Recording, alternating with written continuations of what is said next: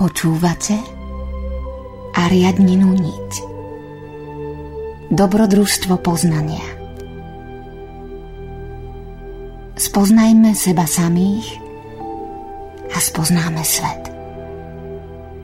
Zapáľme v sebe obetavú vôľu a vyvedie nás ako zlatá niť z labyrintu neslobody.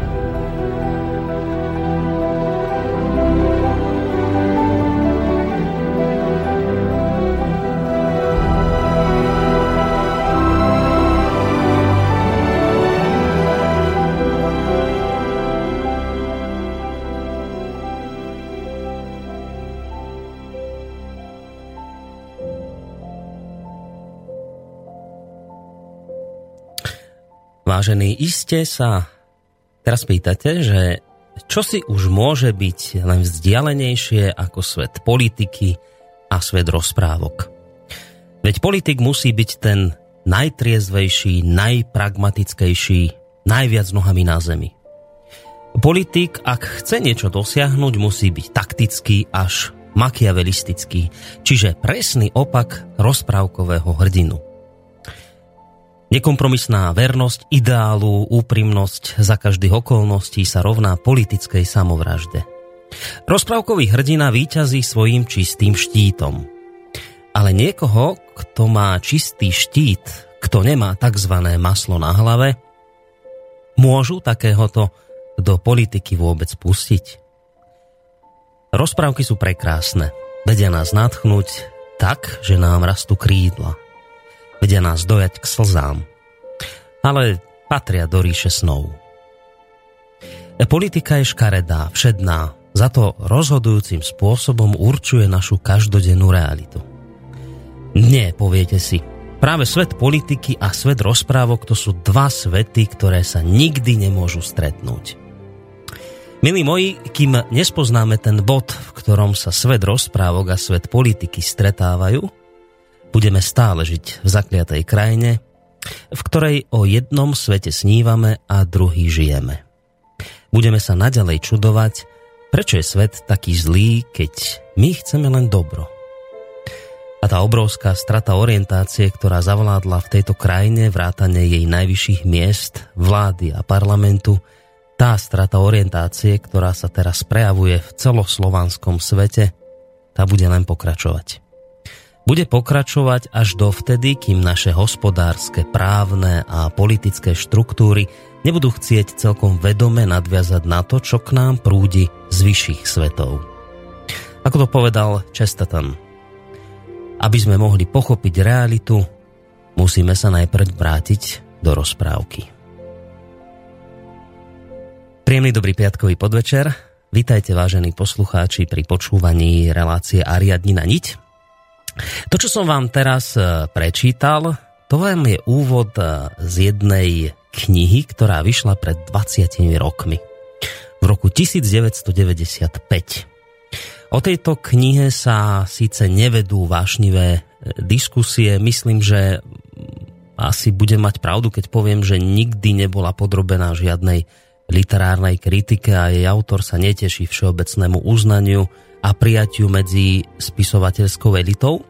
Nič to ale nemení na fakte, že tí, ktorým sa toto dielo dostalo do rúk a dali si aj tú námahu ho poctivo prečítať, ostali napokon milo prekvapení tým, čo sa vlastne z tejto knihy dozvedeli. Za všetkých vyberiem aspoň dva názory, na ktoré som pri len takom naozaj letmom pohľade na recenziu tejto knihy z radou samotných čitateľov narazil. Takže prvý názor píše čitateľka z Českej republiky. Čtenáška ze Slovenska Luboslava mne upozornila na zajímavou knihu. Je to nesmierne objevné čtení, ktoré, ktoré alespoň z mého pohľadu dáva snad poprvé konkrétní a konzistentní podobu konceptu o zvláštní úloze Slovanu, potažmo Čechu, Slováku v nadcházející době. Je také zarážející, jak kniha napsaná v 90. letech přesně zapadá do obrazu prezentovaného Nikolajem Levašovem. Kedy a akým spôsobom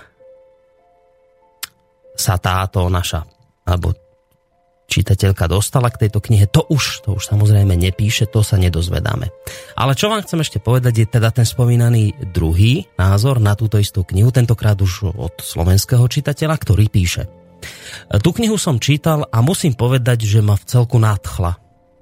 Nie preto, že by som zrazu nadobudol pocit dôležitosti, ale preto, že veľa vecí tam do seba naozaj logicky zapadá. To vytvára dokopy naozaj unikátny a prekvapivý pohľad na vec. Tí, ktorí odmietajú duchovno ako také, tam takisto nájdu dosť až prekvapivo racionálnych úvah. Túto knihu vrelo doporučujem. Samozrejme človek to môže hneď na začiatku odmietnúť, prichádza však o veľmi netradičný a unikátny pohľad na svetové dejiny. Toto boli dva názory, vážení poslucháči, čitateľov spomínanej knihy. Už to, čo som vám vlastne teraz zacitoval, uh, z toho je jasné, že tí, ktorí si túto knihu otvorili a naozaj prečítali, vyzerá to tak, že neoľutovali a že sa im to daná uh, kniha alebo publikácia páčila.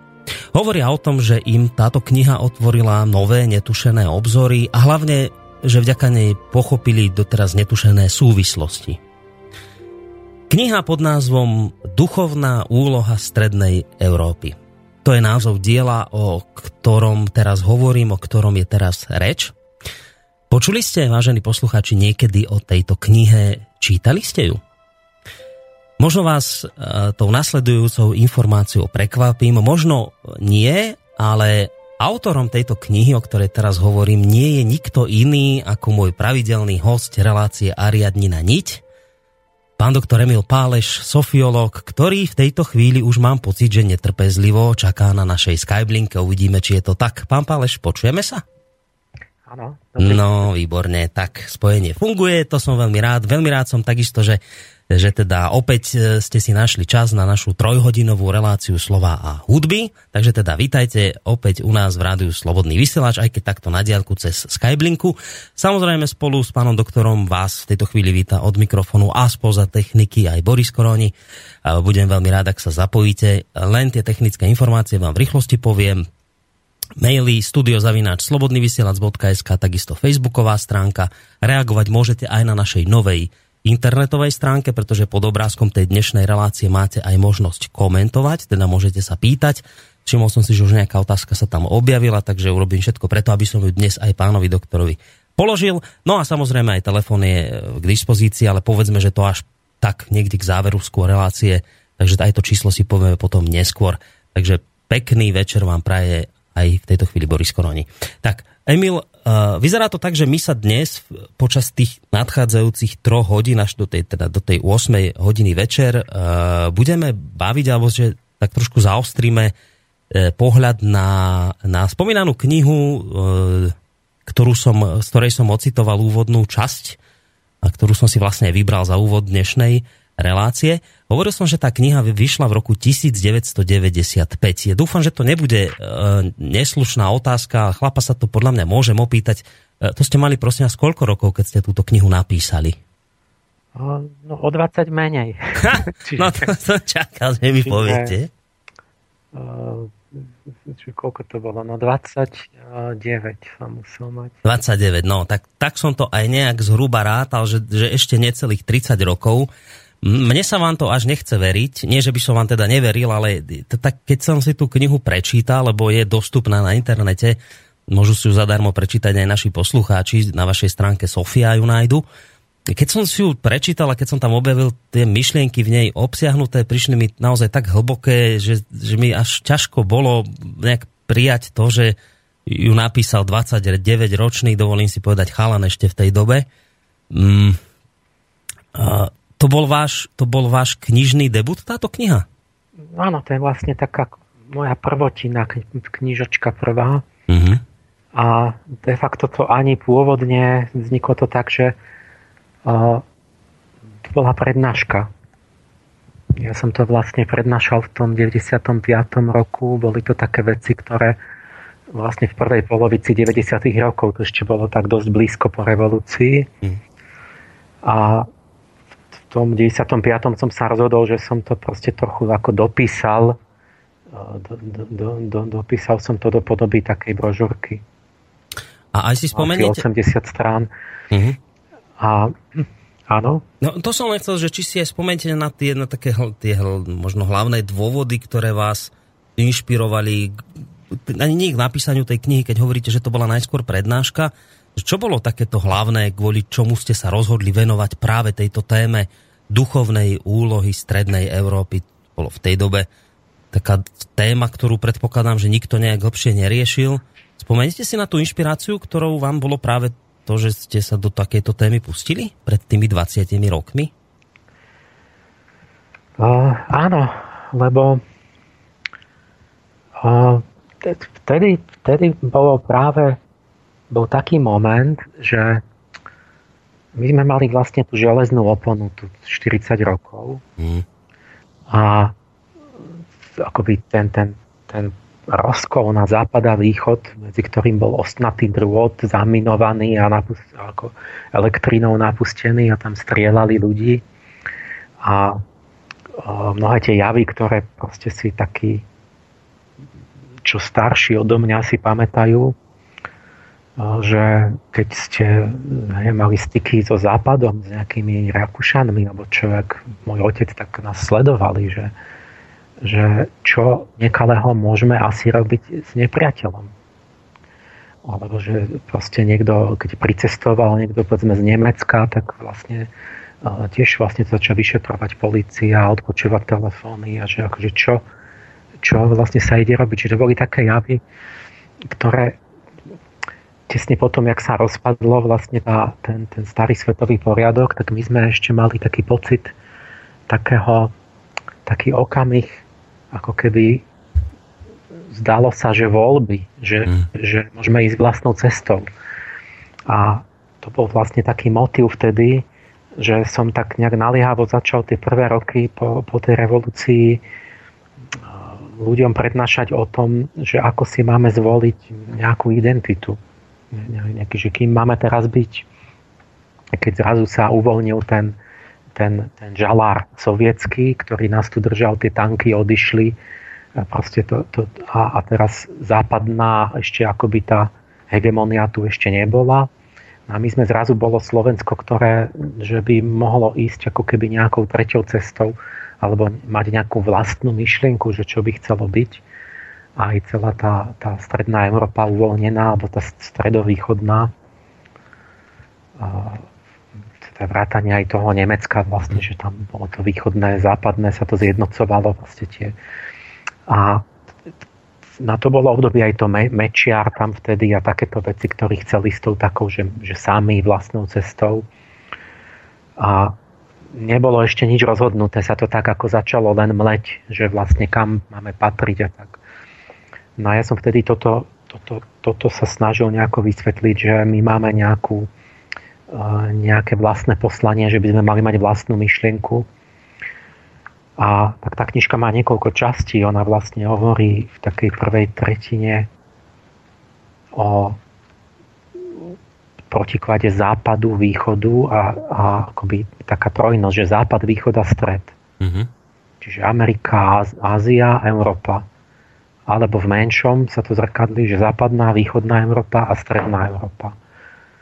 Že, čiže je tam tá myšlienka tej trojnosti, že sú tu tri uh, akoby tri nejaké duchovné um, princípy, ktoré všetky tri musia dojsť akoby vyjadrenia alebo nejakého seba uvedomenia. A analogicky k človeku a k ľudskému organizmu, mm. ktorý je trojčlenný, aj ľudská duša. A k tomu prídeme. Áno, áno, áno. A, a v tej druhej časti vlastne prechádzam potom na tých na tú slovanskú identitu. Že nie jedna vec je to, že čo, čo má ten stred za úlohu, akoby Európa a stredná Európa a potom v druhej polke tam hovorím, že čo to znamená byť Slovákom a či je poslanie Slovanov a či bude akože táto budúce slovanstvo a tak. Mm. A, a rôzne iné o tom, ako keby pozadí, e, psychologické pozadie politiky a, a akoby taká tie, tie úvahy akoby ezotericko-politické, že či sú nejaké konšpirácie alebo nejaké tajné spolky a židia, alebo dokonca nejaké duchovné bytosti za politickým dianím. A to bol ten moment, ku ktorému som chcel prispieť a teraz vlastne som to vyťahol, lebo je akurát výročie, ako keby presne je to 20 rokov, čo tá knižka vyšla a ako keby sa to znova stalo aktuálne pretože znova akoby máme železnú oponu, takú trošku, no ešte není až taká ocelová, ale už, mm-hmm. už to tak vyzerá, všetko sa to vracia.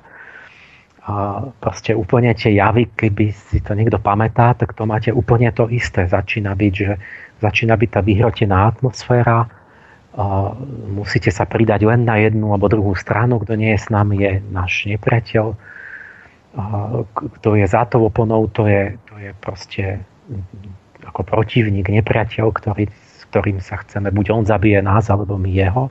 Mm.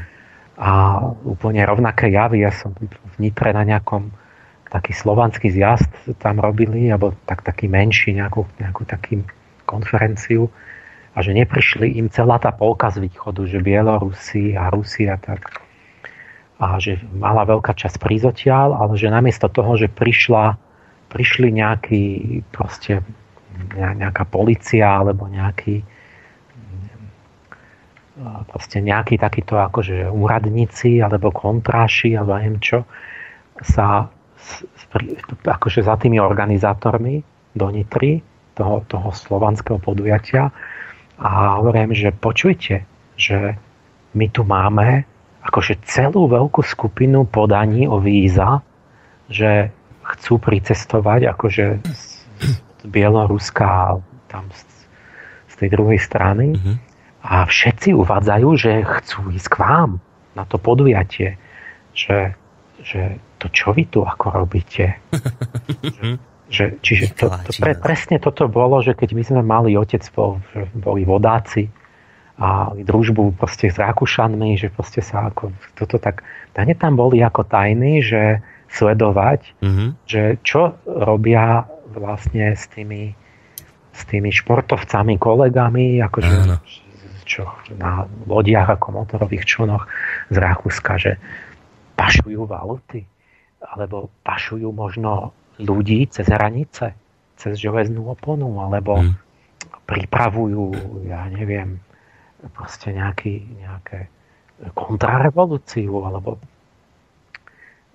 proste mnoho takýchto javov, ako by sa to vrátilo a teraz sa to znova, ja, ja tá knižka ako by spala 20 rokov, lebo potom sa to prevažilo a ako by nás začlenili na západnú stranu zase. Ja som to síce vedel vtedy, ale ja som chcel povedať, že to, čo bolo, bolo správne. Mm. A proste fakt bol, že my sme boli absolútne slabí na to, aby my sme mali nejakú vlastnú vôľu.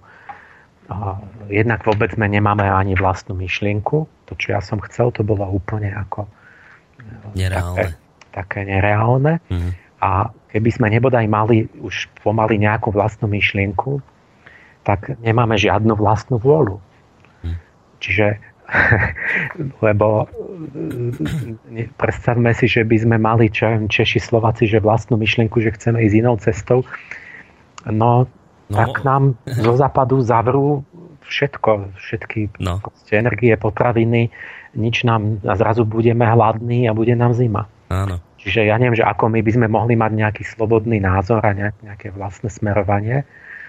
To neviem, ale viem, že proste sa nedá nič inak ako začať, ako, ako začať od začiatku, že musím vedieť, čo chcem a potom začnem rozmýšľať, že, čo, že ako to urobím. Ja, ja len ak môžem doplniť toto, čo hovoríte, že sa to vlastne po 20 rokoch, vy toho viete viacej, vy si pamätáte, ja teda som mal od 9 rokov, keď socializmus skončil, ale ja si pamätám tiež, že, a to som videl aj vo filmoch, že keď ste teraz spomínali tých vodákov, že boli podozriví, keď si pozvali niekoho z Rakúska, že vtedejší súdruhovia hneď vyšetrovali, že čo to má znamenať. A teraz, že sú podozriví tí, ktorí si zavolajú Bielorusov, tak viete, že to vám je zaujímavé. Som nad tým tak minule rozmýšľal, že ako to vlastne všetko ostalo, len sa zmenili akoby farby alebo strany, že, že za socializmu, keď ste nejak boli proti režimu alebo ste ho kritizovali, tak ste boli určite západný agent. Západný Teraz sa vlastne zmenilo len to, že vy keď terajší režim kritizujete, tak ste agent východný. Že ste ruský agent. Viete, že, že agent dostal stále, len sa zmenila tá strana, skade ten agent prišiel vlastne za tých 20 rokov. Pred 20 to bol americký, teraz je to ruský východný agent. To je presne, vlastne jediná presne, zmena. To je také, také až, je to také humorné, že, hmm? ale toto sú tie vzorce, to je tá psychológia, že to sa opakuje, že to, môžete robiť analogie so starým Rímom a tak, že tu sú veci, ktoré sa opakujú aj v tých, v tých úplne modernej dobe, niečo, čo je staré, lebo akoby tá, tá psychológia, tie zákonitosti, o ktoré mne ide, tak tie sú veľmi dlhodobé. A naozaj to bolo tak, že každý bol agent. No. Proste keď bola mandelinka na zemiakoch, tak e, sa hľadali agenti. Že kto vysadil tie chrobáky na zemiaky, aby sabotoval. Alebo ja neviem, to boli také veci, že to dneska neuverí človek, že v 50. rokoch to ten najtvrdší taký stalinizmus, tak to bolo tak, že, že našli vám magnetofón, basa, to je agent.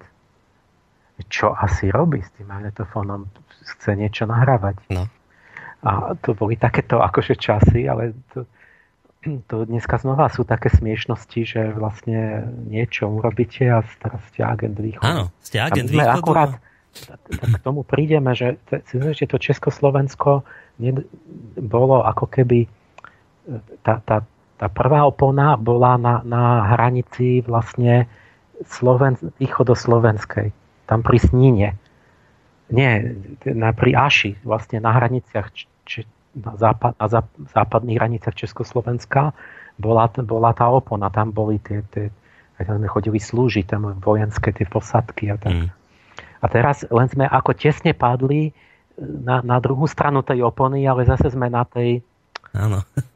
Zase sme boli na tej hranici, len bolo to prísnenie akoby na ukrajinskej hranici. Mm. Že ako keby sa to trošku tak oscilovalo a my sme padli raz tam, raz tam.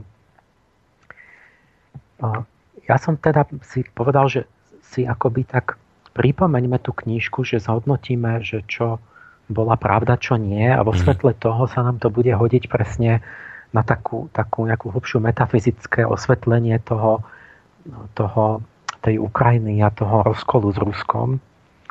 Lebo vidíme, že už keď rovno poviem, že sa to vrátilo. Veď v tom, po tom 90. roku Zas to bolo tak, že ja som vysvetloval v tej knižke nejaké princípy hlbšie. Akoby takú, takú metafyziku, že sú tu nejaké princípy na západe, na východe, mm. panujú, akoby skryto panujú iné sily.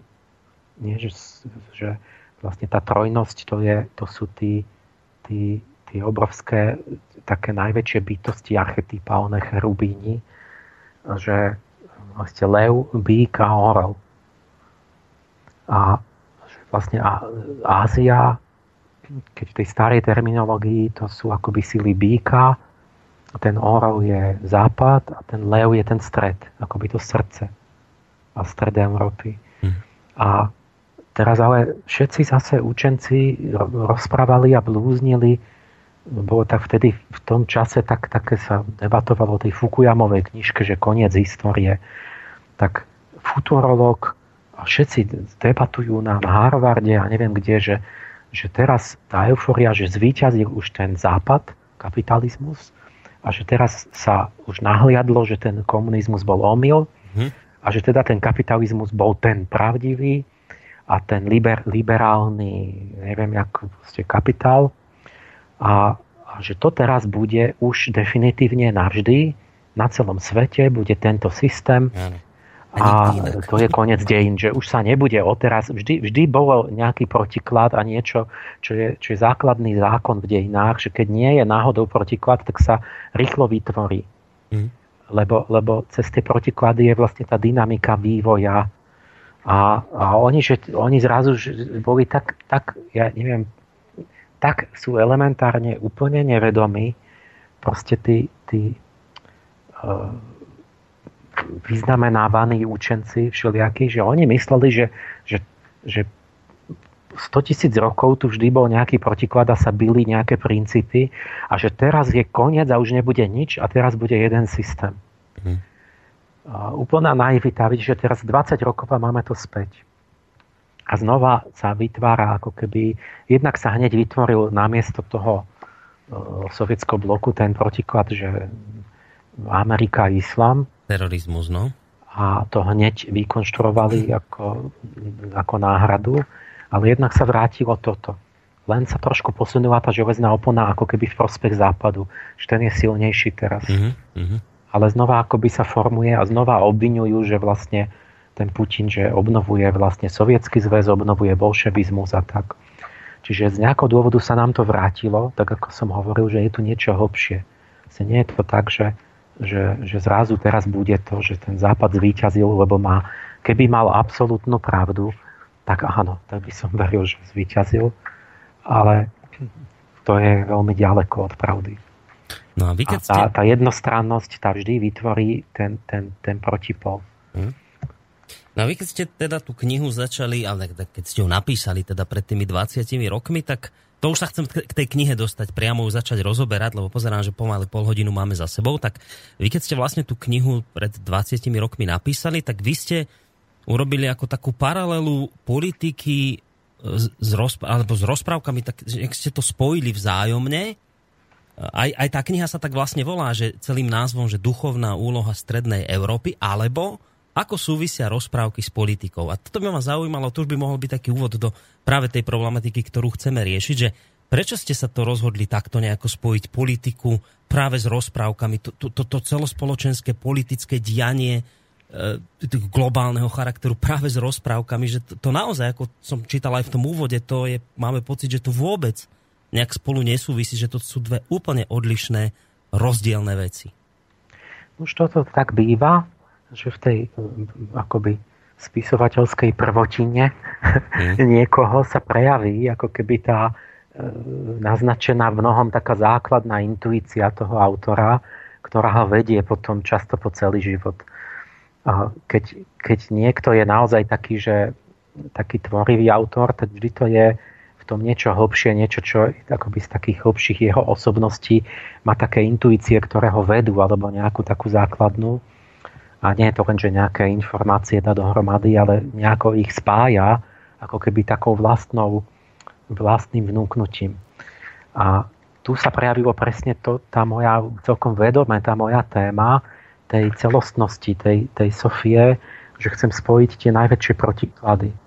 A tým pádom aj to duchovno a hmotné, rácio a vieru a, a tie rozprávky a politiku ako to naj, idealistickejšie a naj, najpragmatickejšie, čo je najďalej od jej mm. idealizmu, lebo to je moja inšpirácia tej Sofie, že, že vlastne v tom je ten kľúč, v tom je to, to, to konečné akoby pochopenie, že to, čo sa zdá, že nemá nič spoločné, tak to, keď pochopíte, ako to súvisí, tak to ste blízko toho jadra. A, a preto to takto, som to takto postavil aj rovno do toho nadpisu. Mm. Na, na tej obálke tej knižky je obrázok, ktorý by si, si tu nemôžem ukázať, ale na, tom, na mojej stránke je celá kniha v plnom znení aj s tou obálkou. A tam tam je, k tomu prídeme hneď, tam sú nejaké tri bytosti, vlastne je tam Európa v strede ako taká panna s korunou a slncom odetá a, a naľavo a napravo od nej sú dve bytosti, ktoré ju zvádzajú. Uh-huh. ten zlý duch západu a zlý duch východu, čo je vlastne Ariman a Lucifer. Ale, alebo aj inak by sa mohli nazvať. Ale toto robil Igor Strinka, taký maliar. Sme vtedy ešte spolu malovali ako do časopisu teda spolu, on, on vedel kresliť, ja som len ako dával námety. Mm-hmm. Tam je vidieť na tej obálke ten charakter, že jedna tá bytosť je, akoby stiahuje tú Európu do hmoty, ako tak zo, zo zeme, a druhá ju chce vytrhnúť tak, že, že, že do sa vznáša mm-hmm. a mhm. nemá nohy na zemi. Mm-hmm. Že to sú akoby dva extrémy, a ktoré, ktoré v gréckej mytológii máte ako skilu a charybdu tá charybda ako chce strhnúť do hlbín niekoho, to je vlastne povedzme materializmus a taký ten suchý, suchopárny pragmatizmus a motársky, ale tá skila je taký drak, čo z povetria vytrhával tých námorníkov do vzduchu a tam ich požieral. Čiže akoby to je zase ten falošný idealizmus a falošné nábož, pseudonáboženstva a takéto veci a tá Európa má nájsť rovnováhu medzi tými dvoma princípmi. Čo je vlastne ten princíp leva alebo slnka alebo archaniela Michaela, že, že ona nemá prepadnúť ani hmote, ale ani falošnému nejakému mm. uzneniu. Duchovnú. Pseudo, duchovnú. Mm-hmm. Ja k tej knižke poviem dopredu, že mne mnohokrát hovorili, že musíš to vydať a tak ona sa rozchytala hneď tam za rok, dva a vtedy ešte nebolo toľko kníh a bolo to také, také milé a pekné, že som to tak, tak s takou láskou nakreslil aj obrázky, som tam dal také kresbičky, nejaké, tak, také slovanské témy. Ale ja som ju nikdy nevydal a nechcem ju vydať znovu. Ja som jednoducho to dal na web kompletne, čiže to môže každý si to tam stiahnuť a čítať. Mm. A ako, ako historicky proste, že takto to bolo. To som napísal pred, keď som mal 29. Ale dnes by som určite to takto nenapísal, že vlastne že nejaký vývoj vlastne by som inak písal a tak a to sa nedá zopakovať proste. A, a vtedy to bolo presne aj tá doba a, a ja som bol tak, tak som to napísal tak, jak to tam je. Tak, to, tak je to aj pekné, tak, tak to malo byť. Vtedy to poslúžilo. Ja som vtedy na to nemal žiaden nejaký čas, to bola de facto prednáška. A e, tá základná intuícia je niečo, čo ma vedie, tá, sa, tá je pravdivá, tá sa potvrdzuje. Ako, ako v podstate, ale, ale nie v detailoch. Že tam je mnoho vecí, ktoré uh-huh. by som chcel opraviť a zmeniť. Akože tie, tie konkrétne fakty a dnes už by som mal inú úplne uh, proste, že som sa posunul už k tomu, že dneska by som si nedovolil takto písať. A to, je, to je písané z takej intuície, že, že, že rovno akoby prednášam také, to, čo, také vnútorné zjavenie a odtedy oveľa podrobnejšie robím s tými faktami a tak, že toto tu ešte nie je až tak, že by som, neviem čo, nejak niečo testoval, mm-hmm. nejaké, nejaké proste e, presné akoby údaje historické a tak ďalej je tam iba plno príkladov z histórie a je to ako keby také dané ako tak, také, také moje osobná akoby vízia. Čiže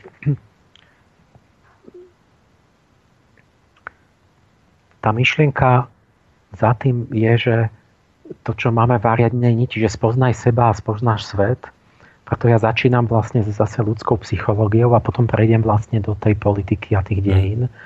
A to som v tom videl určitú takú analogiu a tým, tým, že som to dal do súvisu, tak som si vytvoril určité ako keby videnie, ktoré je vysvetľujúce, zmysluplné, že vlastne môžeme pochopiť politické dianie a tie historické premeny pomocou chápania princípov ľudskej duše, mm-hmm. ktoré mám v mojom vnútri.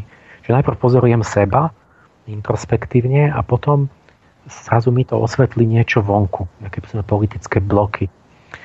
A, a to dokonca to až vlastne tak veľmi, tá... že, že až, až geopolitiku to os, osvetlí, že to je také prekvapujúce, že ja, ja som tú vašu knihu čítal a naozaj vychádzate najskôr z ľudskej podstate a potom na základe e, poznania ľudskej duše, teda človeka, jeho vnútra, ozrejmujete geopolitiku, čo je, čo je už akoby až na míle od seba vzdialené. Čiže to je naozaj veľmi prekvapujúce. No a o, o, o to nám ide, že si chceme urobiť nejaké vodítko, nejaký kľúč, taký hlbší, že, že o čo sa máme oprieť, alebo z čoho vychádzať, keď máme posúdiť nejak tieto diania, že prečo sa dejú a dejú sa správne, alebo má sa diať niečo iné, mm-hmm. že o čo sa máme, že čo, čo sú v kritériá, čo sú východiska, že jak vieme, že smerujú dejiny niekam, alebo čím je to spôsobené a o, to, o, toto, o, to, o toto, že tá, tá, tá metóda tej sofiológie, že mi umožňuje ako keby sa pokúsiť o takýto prístup. Mm-hmm. A potom, keď si to nejak osvojíte, tak sa vám javia také tie Havranovčiny, ako tu jednu mám, lebo Havran napísal presne ako keby ten antičlánok na tú moju knihu. Ako keby ju práve vyťahol a, a, a jej oponoval a on ju možno, že nepozná, ale, ale proste zrazu zne, tie témy zrazu tu zaznievajú, takže sa cítil vlastne napísať proti tomu, Hm. Ja potom to nakoniec sa k tomu vrátim, že potom sa javia ako také, také zmetenosť, že vlastne to je také akoby bez nejakého severu. Čiže ja, prejdeme si tak ľudia, ale tak len začiatok tej knižky. No, celú dnes určite neprejdeme, to bude podľa mňa aj na dve, alebo možno až na tri relácie. Tak. Však neponáhľame sa nikde. aj nepustili ľudí k slovu nikdy mm. posledné dve relácie. Takže ja som začal takou milou rozprávkou, ktorá sa mi veľmi páčila. To, to bola slovenská rozprávka ešte z niekedy 80 rokov. Jastrabia žena. A to, ne, neviem, že či si niekto pamätá, to, to bola veľmi pekná rozprávka. E, dvaja pár, akoby muž, žena, láska, len mali taký problémik, že zaklial ich čarodejník tak, takým spôsobom, že o, museli tráviť pol dňa ako zviera a pol dňa ako človek.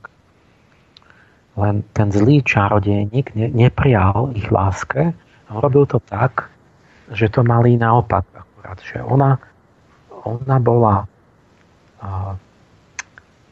ona bola, jak to bolo, on bol, on bol rytier cez deň a v noci sa zmenil na vlka a ona bola v noci taká e, dáma, mm-hmm. taká, taká stredoveká a cez deň sa zmenila za, za svetla slnko nad obzorom na jastraba. A takže oni boli vlastne väčšine spolu a nikdy spolu. To, to je krásne, že oni stále boli spolu a nikdy sa nemohli stretnúť. A pretože on chodil na koni ako taký rytier a na ruke chodil s tým jastrabom. Ako taký sokolník, chodil stále si ju hladkal a tak. A ona zase sa túlala v noci s tým vlkom. Mm. A nikdy sa nemohli stretnúť ako ľudia, hoci boli stále spolu. Tak... A také pekné obrazy tam boli, že, že ten moment, kedy bol presne to slnko, ten kotúč na obzore. Pri východe a pri západe slnka. To bol zvláštny moment, lebo to bolo rozhranie dňa a noci a vtedy oni sa menili. Jed, akoby premieniali a vtedy sa na okamih akoby zahliadli. Že ak to, to slnko, akože ten prvý lúč prišiel, tak on uh, akoby sa zmenil z toho vlka na na, na muža mm-hmm.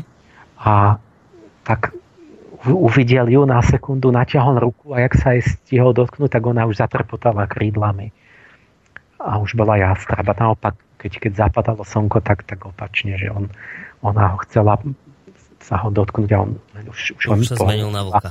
Hladila toho vlka. Mm.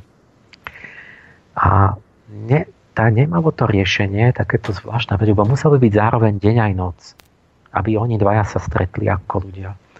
A že to, tá kliatba bola taká, že oni iba spoločnými silami, Čiže ten muž a žena spolu, tie oba princípy, keby sa spojili, by mohli zlomiť to, to zlo. Ja to, to je zase to je ten motiv, tej, o ktorom ja hovorím, že, že svetosť a celistvosť to je, to je synonymum a, a zlo a čiastočnosť je, je synonymum. Že vlastne keď sa, sa spoja do celku protiklady, tak vtedy premohli zlo. A každé zlo, každý z tých diablov jednotlivých ten pôsobí tak, že sa opiera o nejakú jednostrannosť povahy ľudskej. Tak oni to mali takmer beznádejné, len netreba strácať nikdy nádej, že predsa len niekedy je deň a noc zároveň. A to je úplné zatmenie slnka. Ako symbolicky, že to je tak, že to je deň alebo noc. Mm-hmm je úplné zatmenie, teraz bolo zatmenie minulý piatok. Ale to, to je nič, lebo ako náhle tam kúsok slnka e, trčí, tak, tak to ani, nezbada, ani to nebolo vidieť, že kto o tom nevedel, by nezbadal ani, že, že je, je akoby menej svetla. Ale keď sa presne ten mesiac prekrie celé slnko, tak zrazu sa zotmie a vidíte hviezdy. Na chvíľu. Takže máte ako keby uprostred dňa, môžete mať na poludne noc. No a oni čakali, ten, ten vlčí muž a tá jastrabia žena na toto. Na, na to, keď bol ten okamih toho zatmenia a tam ten, celá tá rozprávka vrcholí, že vlastne prídu takej katedrály a, a tam ten čarodejník, ten príbeh nebudem opakovať, ale práve akože sa zatmie a vtedy oni stanú obidvaja pred ním a, a, a stretnutí a, a vlastne ako keby zlomia tu jeho čaromoc a mm-hmm. šťastne to skončí.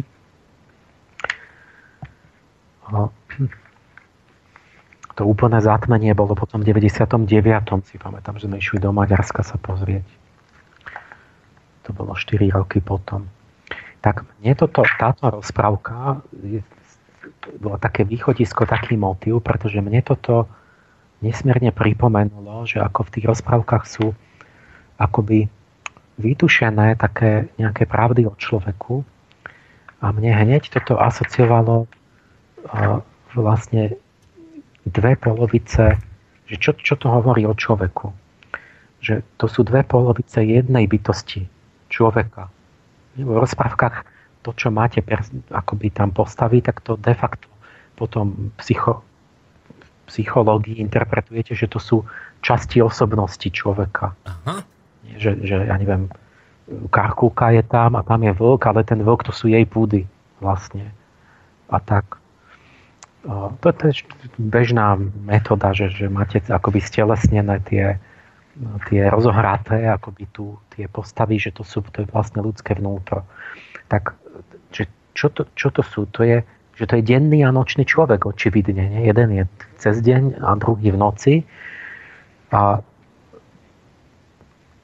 čo to je? Že my máme ako keby v tej v takej tej duchovnej vede sa hovorí o dennom a nočnom človeku, ale nie tak dávno, čo sa hovorí už aj vo vede o tom, odkedy sme objavili vlastne tú špecializáciu hemisfér, tak vieme, že máme vedomého človeka a takého nevedomého, že snové a, a bdielú polovicu. Tak v, v, tých, v tých duchovných náukách sa to tak, uh, tak vykladá, že uh, máme vlastne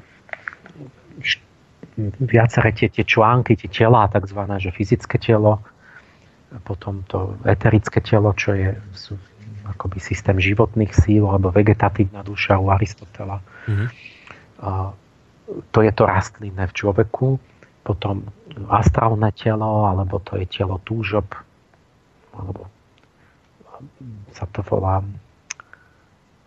jak sa to volá po, po indicky, proste káma, rúpa.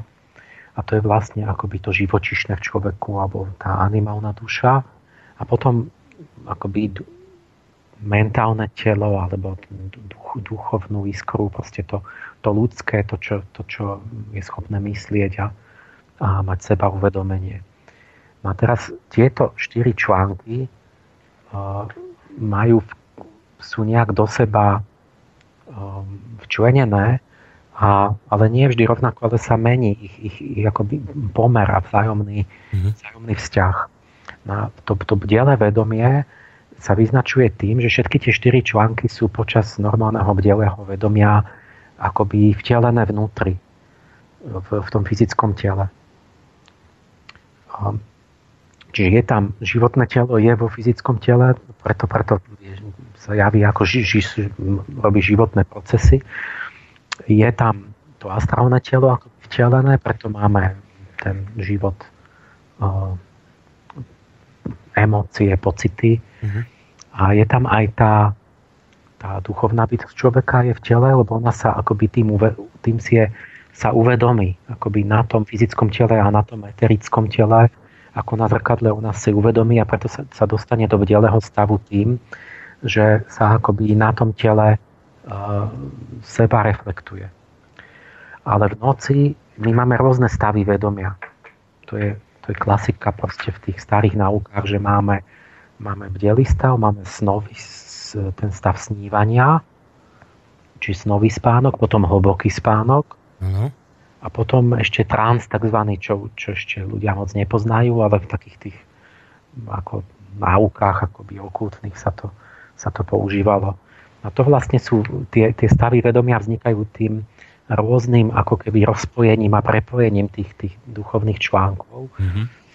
Čiže najbežnejší je ten hlboký spánok, ktorý je väčšina noci, to je to, že vlastne e, to, ten ľudský duch s astrálnym telom sa odpoja od fyzického tela s, s tým živo, s tým eterickým telom. V noci, keď spíme, áno? Áno, máme hlboký spánok, čiže mm-hmm. máme fyzické telo v posteli, e, ono pekne životné procesy idú vynikajúco, lepšie než za dňa, čiže to životné telo pôsobí, tam lieči a, a, a, a regeneruje a tak, ale, ale neviete o sebe.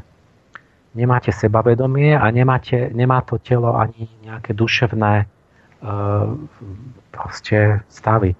Mm-hmm. A ako keby, no a toto, toto, toto sa hovorilo, že, že, že duša odišla z tela, čiže vlastne ten, ten duch aj s dušou, s tým astrálnym telom, že sú niekde inde. Podľa duchovných náuk od, od prastarých je, že idú vlastne do, do, sfé, do, ne, do neba, do sféry planét a hviezd a k anielom a tak. A, tak. a uh, to je hlboký spánok, keď nemáme sny. Ale keď to astrálne telo vojde do eterického, čo, čo je periodicky počas noci alebo pri tom prebudzaní, akoby taký medzistav, ale nie je tam ja, tak čo dostanete? Dostanete duševné prežívanie, ale bez, bez toho, že by, bez ja. Nie, to je sen. Čiže máte, viem čo, intenzívne proste zážitky farbisté a tak ďalej, ale nie ste si, ne, nemáte schopnosť to ovládať, e, rozhodovať sa, nemáte slobodnú vôľu, mm. nemáte no, myslenie. No, nie, jasné. To je ten typický snový stav. Mm-hmm. Že, že beží nejaký film, sú to nejaké zážitky, ale nemáte nad tým kontrolu, lebo nemáte tam ako ja. No a to, to je vlastne z hľadiska tej duchovnej vedy ako moment, kedy už sú tam tie tri články, ale ten štvrtý tam ešte nie je. A ten trans to je ešte niečo také zvláštne, čo normálny človek mm, nemá a je to nebezpečné, ale sa to umelo robilo, že hypnóza alebo pomocou všetkých tých jedovatých bylín, že sa eterické telo vysunie z fyzického. Mm-hmm. To, to pri hypnoze sa manipuluje s tými životmi telom, alebo také, že keď si dáte lúlkovec zlomocný a tak, tak lenže vysunúť telo životných síl z fyzického tela znamená čo? To je definícia smrti, čiže toto hrozí smrťou. a, takže to boli také kedysi pred 100 rokmi, že bol že kataleptický trans a takéto čeky, tí hypnotizery mm-hmm. s tým manipulovali a to boli také čudné javy, že um, rôzne, keď, keby ste sa niekde nalistovali, že no, také, také záhadné veci. No ale my len vlastne sme chceli povedať, že tu ako keby tá že, že sú tu dve stránky vedomia, že je tu akoby tá tá denná a nočná polovica, že to súvisí nejako s tými dvoma a dvoma telami. Mm-hmm. a, že akoby tá, tá nočná polovica niekde akoby je v duchovnom svete v noci a ale neviem, či to takto môžem povedať. No mne z toho, čo hovoríte, mne to vychádza podľa toho, ak som to teda dobre pochopil, že vy vlastne hovoríte, že my ľudia ako by sme žili dva životy, že jeden žijeme cez deň, ktorý si uvedomujeme, vedome konáme, to je ten denný, teraz ako sa s vami rozprávam, a večer bude mať druhý život, ale ten nemôžem vôbec nejako ovplyvniť, lebo to je ten nočný, keď ja budem spať. Ale ako keby... A, mne, áno, že hej, toto že... tam som mal ten obraz, že ako keby to boli dve bytosti, ktoré pokračujú v dvoch životoch, že, mm-hmm. že tá nočná, ako, že, že cez deň to máte tak, že žijete, idete spať a neviete o ničom, ráno sa zobudíte, pokračujete tam, kde ste išli spať. Áno, no, no, no, no. no. Ale že tá, tá, tá nočná, tá druhá bytosť, ona akoby, keď idete spať, ona vstáva, ona sa vráti do, do toho duševného sveta a, a ráno zase, jak sa vteluje, ide do tohto sveta, čiže akoby zaspáva pre ten duchovný svet. A Čiže ako by tam boli, ale, ale keď ideme spať, tak ona pokračuje tam, kde prestala minulú noc. Mm, iba ja o tom neviem tam, nič, lebo... A, a tam sa možno rozpráva s anielmi, alebo pokračuje v nejakom sne svojom mm-hmm. a niečo tam rieši. A tá klasická predstava je, že to sú proste, že ide k tým duchovným bytostiam a, a preto sa máme pomodliť pred spaním a tak, aby, aby nás prijali a tak. A my, my, my, my, tá nová psychológia to objavila de facto od čas Freuda, e, že my máme nejaký druhý život podvedomý. Že ako keby sú tam, je tam to druhé alter ego a tak, ako by tá druhá strana v tom tieni. Ale problém je v tom, že ako keby ten druhý život ne, ne, nema, ne, není privedomý, že my o tom nevieme. Mm-hmm. Že Preto taký... je toto, že podvedomie, nevedomie. Ale zistili sme, že tam sa dejú proste nejaké významné veci a že to, to druhé, to nevedomie je nejak prepojené s tým denným vedomím. Mm-hmm. Tak ako ten, ten klasický taký jungovský, ten, tá metafora je, že to je ten ľadovec, kde vidíte desatinu trčať nad vodou, to je v tom dennom vedomí, ale 9 desatín je pod vodou, ale to je jeden ľadovec, len, len akoby je skrytá. Mm-hmm. A to pod vodou... Ne, nevidíte to pod tým. Áno, a to pod vodou je podvedomie. Hej, že to veľké, čo, o čom áno, neviem. Áno, ale uh-huh. ešte krajší, krajší ešte vôbec pred Freudom, to vymysleli romantici, ja som teraz zabudol to meno. Um, nemecký romantik, psychológ, tak ten prvý začal hovoriť o podvedomí a ten to vtedy ešte volal, že snový život a prirovnal to, že vlastne ten denný život je, je strom, ktorý vidíte, tá nadzemná časť rastliny, uh-huh to, čo si uvedomujete, ale že ten snový život to je celý druhý veľký strom, taký istý veľký, ktorý ide ale do koreňov, ktorý je pod zemou v tme.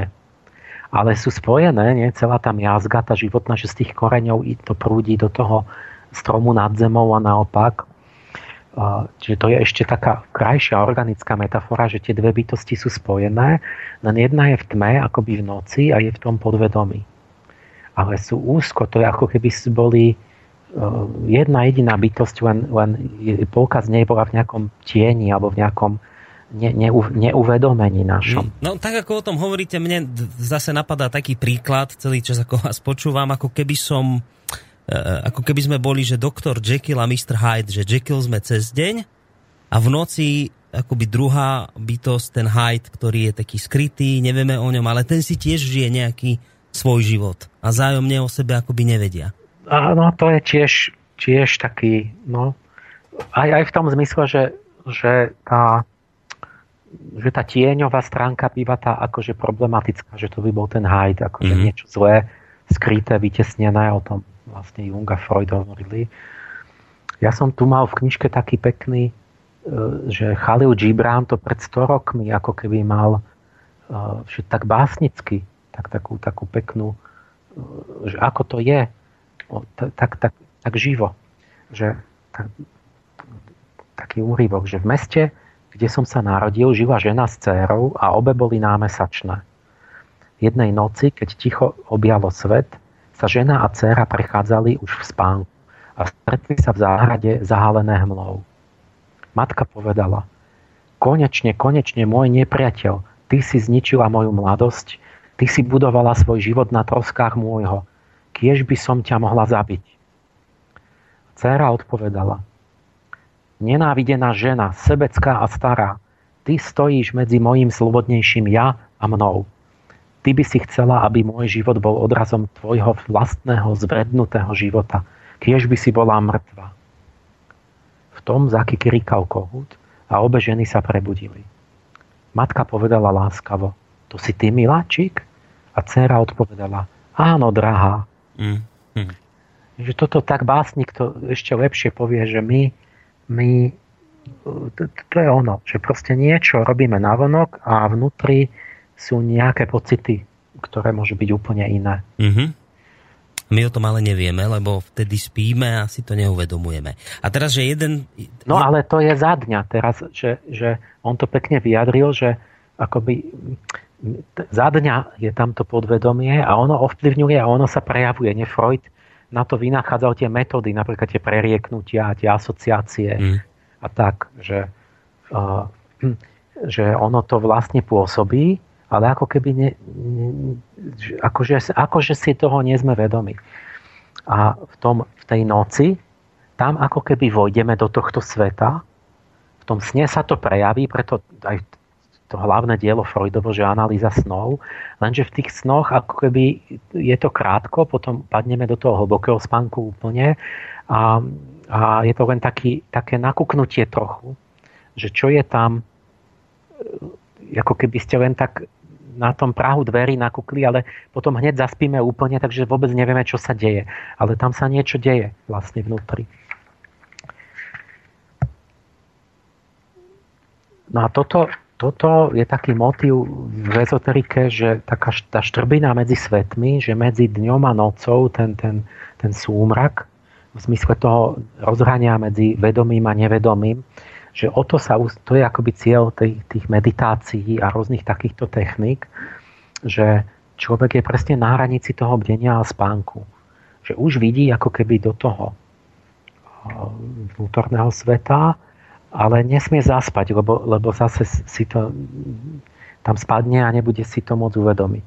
Mm-hmm. Takže bežný človek buď je bdelý a nevie o tom dole, alebo zaspí a, a je tam, ale ne, nepamätá si to. Áno, áno, áno. áno. A, a, tá, a teraz tá, tá, tá prax duchovná, že to, čo je akoby ten prvý stupeň zasvetenia, že sa naučíte e, mať vedomie v spánku.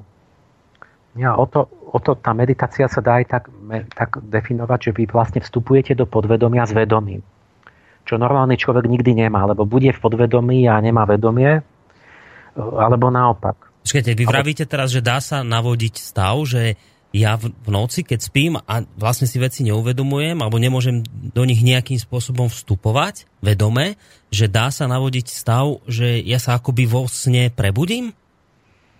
No ja to tu, ja, ja teraz som dal, tu, tuto čo píšem je, že vlastne tie, tie, tie meditačné praxe sú také, že vy dokážete ísť de facto do snového toho sveta s tým, že si udržíte vedomie. Mm-hmm.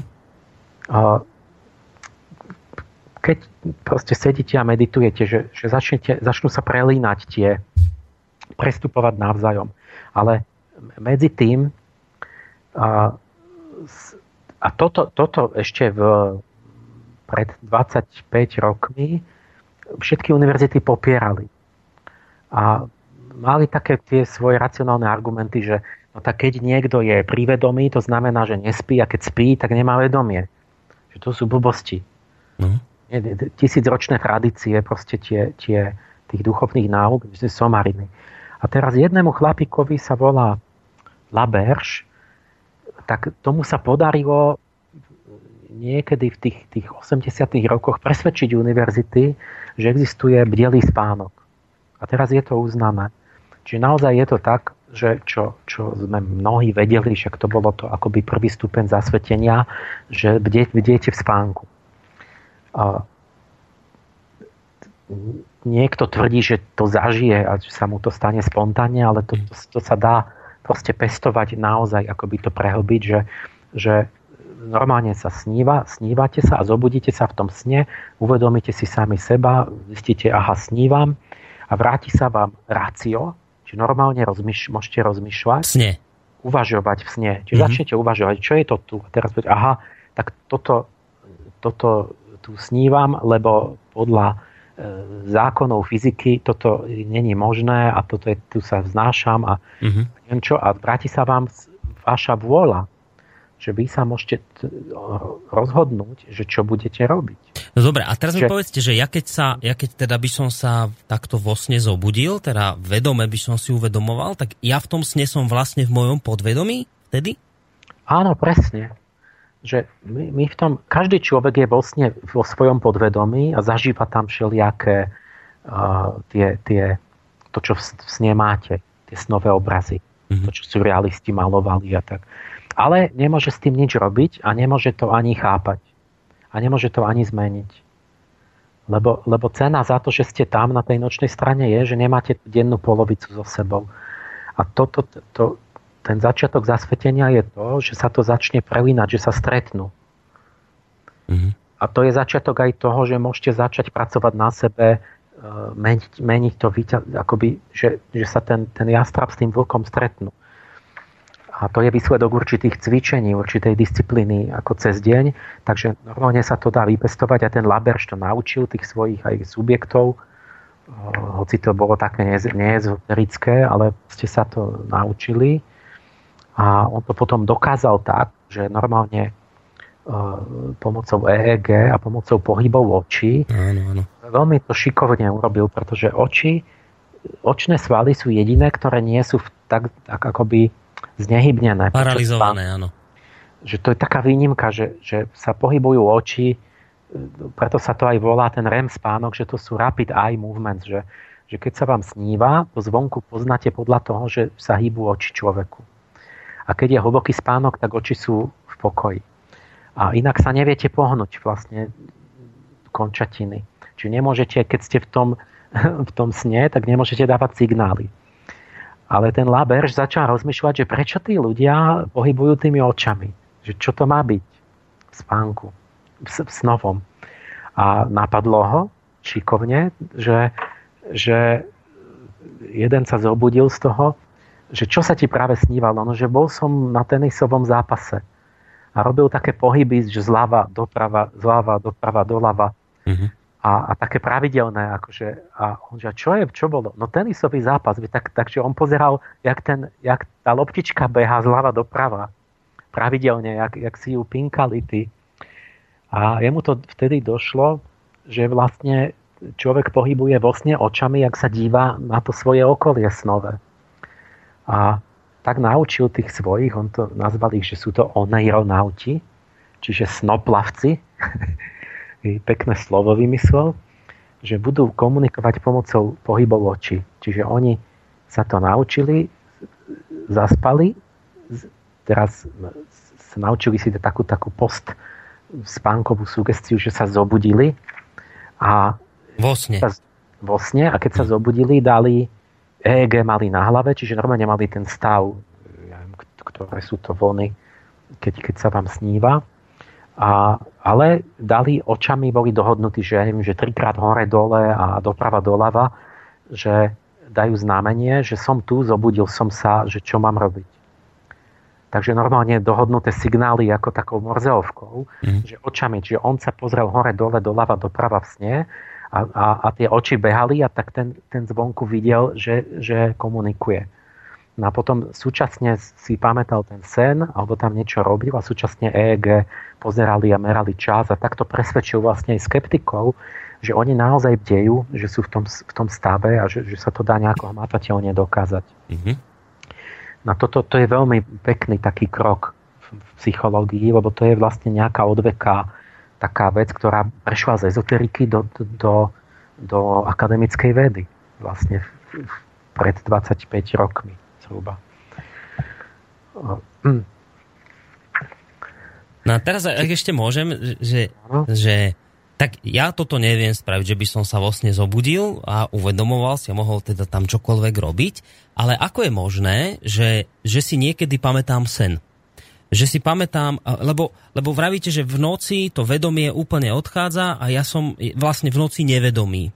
Ako je možné, že, že som si, aj keď som nevedomý, som schopný zapamätať si nejaký sen? ktorý sa mi udial. Ako je to možné? No, to, z toho duchovného hľadiska je to to, že uh, z, hmot, z, z hľadiska hmotnej vedy uh, ani neviem, nejaké normálne vysvetlenie majú a z hľadiska toho duchovného je to tak, to je tiež zaujímavé, veľmi zaujímavé vysvetlenie, že, že podľa vlastne duchovnej vedy je pamäť v eterickom tele. A preto vlastne, keď sa to ja s duševným telom odpojí od eterického, tak si to nemôžete pamätať. Čiže pretože to ja nemá eterické telo, sa nevie uvedomiť akoby na tom odraze, mm-hmm. lebo ne, ne, ne, to ja sa uvedomuje na, akoby na eterickom mozgu, ako v zrkadle. Ale pretože to, to citové telo nie sa nedotýka eterického, tak vlastne si to, nie, to eterické je odpojené, čiže tam sa to neukladá do pamäte. Ale pri tom prebudzaní tesne, jak sa tie články začnú skladať do seba, tak, tak sa to astrálne telo s tým ešte snívaním do, začne dotýkať, dotkne toho eterického tela a vtedy sa to môže ten okamih zapamätať, ale iba tie sekundy pred tým, pred tým, pred tým prebudením. Prebudením, že vám ano. sa sníva, ja neviem, des, desiatky minút a vy si pamätáte, ja neviem, 10 sekúnd, iba to tesne. A aj to tak, že keď si to hneď ne, neupevníte, tak to rýchlo za, to zabudnete. To je pravda. Čiže to akoby taký, e, ja som si to vždy predstavoval, že to je taký letný dotyk tej astrality, ak už sa vteluje e, toho, toho eterického tela, kde si to uvedomíte a zapamätáte ale väčšinu toho, čo to astrálne telo prežívalo, tá duša celú noc, tak to bolo mimo, to sa nemalo ako dostať do pamäte. Mm-hmm. A to zasvetenie, keď to vyjadrite v reči tých tiel, že sa to prelína, je to, že sa vám astrálne začína prenikať s eterickým a začína to prepracovávať jedno druhé. Čiže začnú nebyť oddelené a tým pádom to začne byť, že začnete mať akoby vedomie na tej druhej strane. Mm-hmm. Čiže to vlastne tak, že, že ten du- duchovný svet akoby sa mi odhalí len na nejaký zlomok sekundy práve v tej dobe, keď som medzi spánkom a pomalým zobúdzaním sa. Lebo to je pravda, mňa, ja to môžem na sebe potvrdiť, že ráno ja si viem zapamätať len nejaký sen, ktorý sa mi ráno zo, zo, proste sníval. Čiže medzi, medzi ešte spánkom a tesne tým už zobudením, že vtedy je tá, tá, tá chvíľa, kedy e, som schopný si to zapamätať. Ale zároveň som akoby vnorený v tom podvedomí ešte v tej chvíli, áno? Tak nejak? Áno, že akoby sa pre, preonú, pre, prekryjú sa na, čias, kus, na chvíľku. Aha. Dotknú sa. No a nedalo by sa urobiť ja? to, že by som si nejako natrénoval ten taký, ten, ten moment, že, že ešte by som viete, že už sa vám niečo sníva, teraz sa zobudíte a sa to preruší, že nedá sa natrénovať taký moment, aby som sa ešte úplne celkom nezobudil? A tým pádom by som si vedel zapamätať ďaleko viacej z tých snov a, a, a vôbec byť v tej ako duchovnej realite podstatne dlhšie? To, to, to, toto som nepočul, pretože keď už sa akože zobudzám, tak sa asi zobudím. Ale opačne to je, že keď zaspávam, takže si udržali vedomie tí onejronauti. Aj keď zaspávali. Ako keby, ako keby, dalo by sa povedať, že oni museli akoby cez tú meditáciu vojsť do toho spánku tak, že si udržali kontinuitu vedomia, že, že de facto nestratili vedomie. Mhm. Dobre, tak rozumiem. Ja no. odkážem ešte posluchačov v Sofii číslo 16, kde sú tiež všetky na, moje, na mojom webe, tak tam je článok o tomto, že sa to volá, že tajomstvo dňa a noci. A tam hovorím o tom iné veci než v tejto knižke, aj to, že čo spôsobuje, e, že ako človek nazbiera tú silu, že sa v noci vie prebudiť. Že, že môže byť vedomý. Mm-hmm. Tu som spomínal, že niektorí chytráci to využívali, napríklad Edison, že on vraj mal na to vynález takú chytračinu, že, že keď, lebo on bol známy tým, že mal tie obrovské vynálezy, že, bol, že mal tieto nápady. A keď ste sa ho pýtali, že jak to robí, tak on vraj si, že si sadne do kresla a dal si do ruky dve kovové gule a dva hrnce. A že riešil problémy na tomto rozhraní spánku a bdenia, ale že urobil to mechanicky, že dostal sa na, na, na, akoby na, kraj, na hranicu spánku, ale keď by zaspával, že už mu povolia ruky, tak mu vypadli tie guličky kovové a buchli to tých hrncov a ho to zobudilo. Ten zvuk. A to na čo, na čo a, bolo dobré pre neho? No, no lebo inak by zaspal v tom kresle no. a nepamätal by si nič. Uh-huh.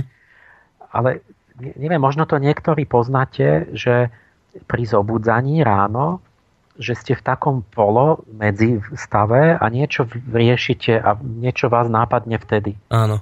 Lebo, lebo v, tom, v tom prelínaní je aj to tajomstvo tvorivosti, že vlastne tá, tá nočná bytosť s tou dennou, že ako keby tam bola tá tvorivosť, ale neviete o nej a, a tá denná zase niečo racionálne špekuluje, ale, ale vy potrebujete sa, oni sa musia stretnúť. Mm-hmm. Aby ste aby to podvedomie dalo tie svoje tvorivé riešenia a vy ste to si aj zapamätali alebo nejak spracovali vedome. A toto sa ten Edison si na to vytvoril taký vynález, že, že išiel na hranicu, ale aby a riešil tam, ja neviem čo, žiarovku, a, ale aby nezaspal a tým by to stratil, že vlastne by nevedel, čo bolo, mm-hmm. tak si urobil, dal si do ruky tie guličky. A lebo... Aj v tej rozprávke o Petrovi pánovi tá víla chodí za ním a hovorí mu, že poznáš to miestečko medzi spánkom a bdením. Že tam ma vždy nájdeš. Takže tam je ako keby ten vstup, vstup do tej ríše víl aj v rozprávkach. Mm-hmm. No a ja tu toto preskočím, tu som, bola taká kapitolka, že čo teda je podstata spánku, prečo človek potrebuje spať Mm-hmm. Podľa, podľa hmotnej teórie to je jednoducho vyčerpanie mozgu a treba obnoviť tie, tie katabolické procesy, ktoré sú znova akoby ich občerstviť. Mm-hmm. Ale všetko je také, že všetko má dve stránky. To je ako keď o oku môžete povedať, že to je proste fotoaparát, tam je, tam je clona, šošovka, tá, tá sietnica a tak optický prístroj. Ale to je pravda, ale zároveň je to, je to ok, okno do duše, je to, je to čosi duševné, čo vyjadruje stav duše. No aj s tým spánkom je to tak, že môžete povedať, že spánok je túžba duše po tej svojej nočnej polovici, po tej jastrabej žene. Lebo tá je tá, kde je, má tú, tú, tú šťavu, tú živosť, tú tvorivosť, tú, tú akoby tú o, druhú stránku. Takže zistíte, že človek nie len vtedy keď, ja neviem, nejaký počet hodín bdiel, že musí spať, ale že napríklad sedí niekto na prednáške a začne zývať a, a, a, a, zaspávať a ten prednášajúci sa urazí. Mm. Lebo povie, že, že vás to nudí, že to je také nudné a keby to bolo len fyziologické, tak povie, no však tak vyspite sa, že už ste, asi ste nespali veľa hodín, nie? No, no. Za to nemôžete. Ale on vlastne, to, vy viete, že to je tak, že aj keď je niečo nezáživné, že ako keby nechcete spať. Ako keby tá túžba bola tam po, uh, po, tom, po tej akoby plnosti takej emocionálnej a tak.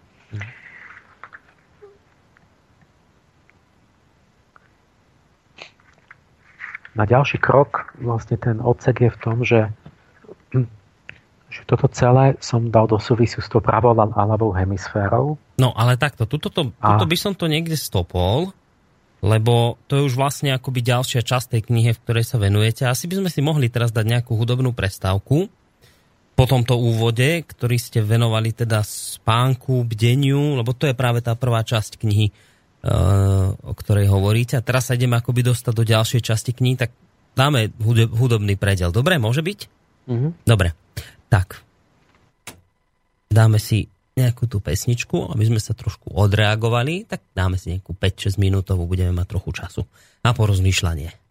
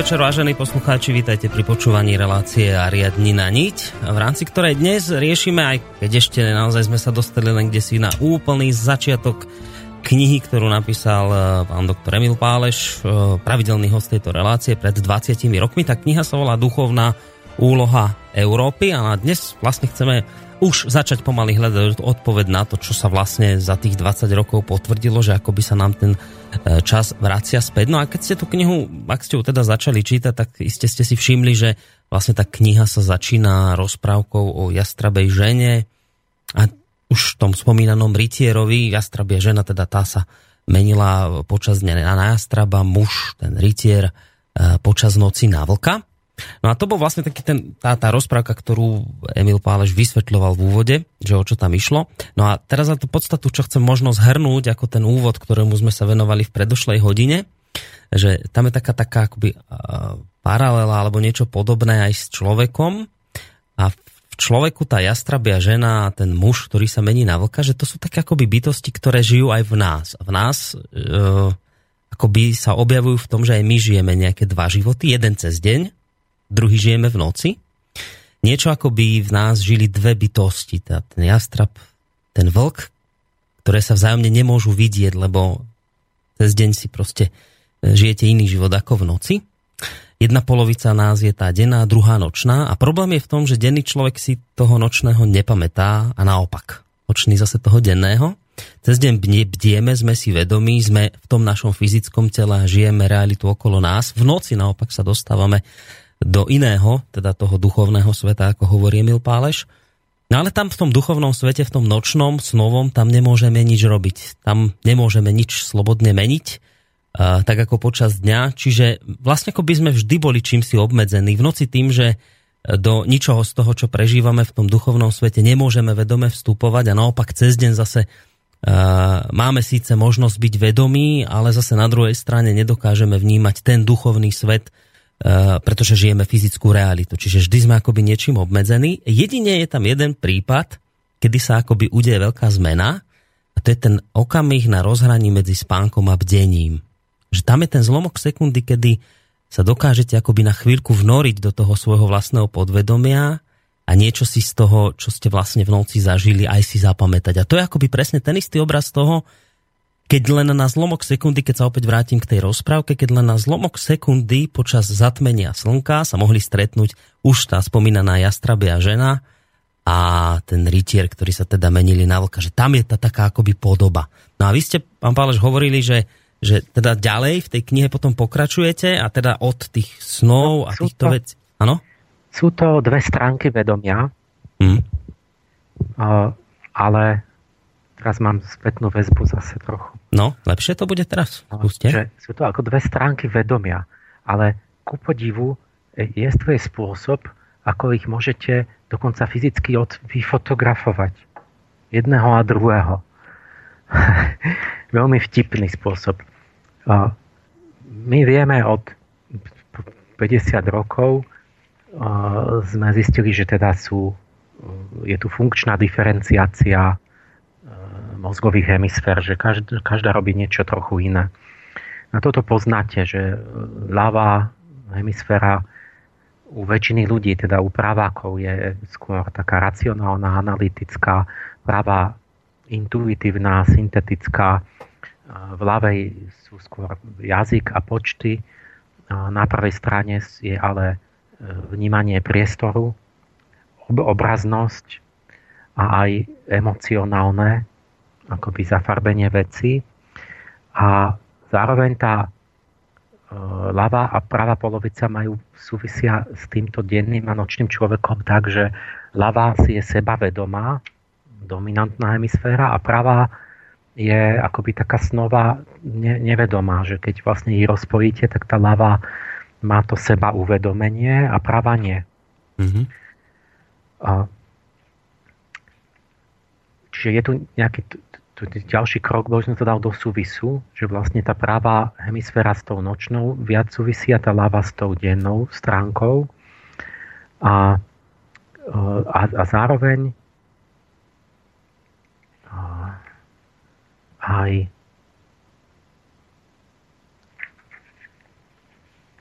s, s mužo, muž, mužským a ženským princípom, lebo to tam máme tú ženu a toho muža vlčieho, takže vlastne tá lava akoby mala niečo mužskejšie viac a napríklad, že v tej pravej sú tie emócie, ale skutočne na, na, tom, na tom skeneri mozgu, že keď vidíte muža rozprávať, tak naľavo je to rozsvietené viac a keď ženu, tak je to viac nápravo rozsvietené. Mm-hmm. Čiže ona, keď, keď žena rozpráva, tak vy vidíte, že ona je viac to má vyvaž... ona to má vyvaženejšie než ten muž. Ten muž e, má viac ako by to skoncentrované v tej ľavej hemisfére, čiže on sa sústredí na vecný obsah a logiku a, a faktické tvrdenie a, a, a ten logický sled. A žena, keď rozpráva, tak, tak to má akoby, že oveľa viac v pravej hemisfére sa niečo deje a celé je to, že má viac jazyk spojený s emóciami a potfarbený, že vníma, že ako to človek povedal, akoby tieto medzi slovami, toto zafarbenie, uh-huh. a tú atmosféru, tú citovú nápon tých slov. Čiže vlastne to, to muž a žena akoby rozprávajú trochu inak. A, a hoci dnes zase to by som už tak nezi, nepovedal tak jednoducho, ale tuto tak hovorím, čo bolo v knižke, že proste mužská a ženská strana, denná a nočná polovica, nie to máme jak tú rozprávku. Že on bol tá denná polovica, on za dňa bol človekom, ona bola v noci ako žena. Tá žena je tá nočná stránka. A to je tá, tá hemisféra nápravo. A, preto aj tu odvodzujem také, že proste trochu inak komunikuje muž a žena a potom aj, aj z toho sú tie klasické že nedorozumenia, že, že muž niečo povie, a som ti odpovedal, že, že však tu som ti dal tú informáciu. Ona povie, ale však ja som vlastne chcela sa iba zhovárať, akože mať vzťah a tak. Že takéto, že sa akoby mi, minú, že, mm. že iný zmysel akoby má jeden a druhý v tej komunikácii, alebo aj v tom, že potom pre muža viac je verbálne vyjadrenie, že to slovo muža robí muža a pre ženu akoby viac neverbálne nie? Že ona ako sa oblečie, ako vyzerá, ako sa pohybuje, že tým vlastne uh, akoby viac využívala ten neverbálny kanál. To, to, to podvedome a symbolické a, a kedysi boli také, a to sa už nesmie hovoriť, lebo ma zavrú, že za, už podľa rodového zákona, že kedysi mala žena mlčať v prítomnosti mužov a také že za tých, za tých všelijakých, na tých starých hradoch a také všelijaké boli, tak ona, že tak ona nemala, a za tým boli také hĺbšie múdrosti, že ona vlastne komunikovala cez ten iný kanál. Že ona dávala, úžasne ovplyvňovala a zasahovala do, toho, do tej komunikácie, ale nie tým, že otvorila ústa, ale tým, všetkým tým iným. Že či sa usmeje a či, či sa ako sa zachová a ako proste tam stojí, alebo si sadne, alebo ako, ako sa oblečie a čo si dá na seba. Lebo že tí, stále tam sú také, také nejaké veci, že, že akoby ešte nedávno toto že bol taký ten klasický vzťah, že akoby tie manželky ako keby boli neverbálne komunikovali tie nočné stránky tých mužov v spoločnosti, že keď sa mm-hmm. stretli že akoby ona stelesňovala tú jeho vnútornú, tú citovú stránku na vonok. Alebo zoberte takú vec, že muž miluje uša, očami a žena ušami. Že tu máte ten doplnok k tomu, že vlastne tá žena sa zamiluje skôr tak, že počúva to, čo ten muž hovorí. A, že sa on prejavuje tým slovom, ale no. muž sa zamiluje skôr do toho, že aká je krásna. Že ako ona sa prejavuje vlastne pre tú, proste touto obraznou rečou. Mm-hmm. No a teraz vtipné veľmi je, že um, tie hemisféry sú prepojené dovonka tak, že, že sa krížia tie, tie dráhy. Takže vlastne tá, tá pravá hemisféra je návonok spojená s ľavou stranou tela a ľavá hemisféra s pravou. Preto je to tak, že napravo máme tú slnečnú mužskú stranu, je pravá ruka, a tá lunárna nočná ženská strana je ľavá ruka, ale hemisféry sú opačne. A vy môžete urobiť taký pokus, že sa odfotíte presne spredu, sa to robieva, potom rozstrihnete na počítači presne v polke, akoby zvislo na pravú a ľavú polovicu a potom mm-hmm. spojíte dve ľavé, preklopíte to symetricky a urobíte dve tváre. Akoby z jedného Ako jednu tváru robím z dvoch ľavých polovíc, hej? Z jedného človeka urobíte dve tváre, z dvoch ľavých polovíc. Mm-hmm. A z dvoch pravých, no? Nočného človeka a z dvoch pravých polovíc denného človeka. A čo mi z toho vyjde? No a dostanete dvoch akoby ľudí, dve tváre, ktoré nevyzerajú rovnako. Vyzerajú rozdielne. A, hm. lebo, lebo ak, ak sa vám stane, že vyzerajú úplne rovnako, mm-hmm. Tak ste na tom veľmi dobre. Lebo máte symetriu a harmóniu a to je, najlepš- to je vlastne akoby ste mali ten ideál. Ale naprosta väčšina ľudí to, to nemá, nemá rovnaké a niektorí majú výrazne odlišnú jednu, jednu stranu od druhej. A Takže dostanete, môžete normálne sa pozrieť, že ako sa tvári ten váš nočný človek a ako ten denný. A to sa môže veľmi líšiť, lebo ten jeden môže byť veselý, druhý smutný. A zrazu ich máte odfotených. Hm. A keď inak s nimi môžete komunikovať len uh, musíte použiť ten ich, ich kanál, že keď sa verbálne pýtate, že, no, že ako sa máš, tak, tak poviem, no výborne, vieš čo, skvelé, a, ale to vám odpovedá ten, ten, ten deň, tá ľavá hemisféra, lebo tá je verbálna. Ale keď rečou tela budete komunikovať povedzme gestami, pohybmi a tý, týmto nápod, tak, tak vám, alebo nejako inak, umelecky, tak e, vám tá práva strana môže povedať, vieš čo, ako tak, tak pod psa som sa ešte necítil. Mm-hmm že tam je niečo iné, ten iný vytesnený stav. Že iné sa a niečo, povie niečo, verbálne a iné niečo sa... tam má človek Áno. akože mentálne, že malo by to tak byť, alebo že, ale, ale tam niekto, tá druhá polka sa môže cítiť úplne inak a vám to komunikuje povedzme pohybmi tela a tak. Čiže ako keby sú tu dva kanály komunikačné, kde musíte ako keby sa dívať na jeden a na druhý, inak máte iba e, polku reality. Hm. Čiže to sme s tou rozprávkou v tých hemisférach mozgu, ale teraz prejdeme do toho veľkého sveta, že aj Zem je možno bytosť, tak Gaia, a ona má tiež hemisféry, lebo má, toto hemisféra je pologula po latinsky. No Zem má východnú a západnú pologulu. Nože ja som si teraz všimol, sa mi zdalo, a tiež toto je také, že, ja, že tu by sa veľa dalo, že ale však to je ešte zložitejšie, ale proste som to takto vtedy napísal, že mhm. približne uh, dnes by som povedal, že zjedno, trochu zjednodušenie, ale to, to je jedno teraz.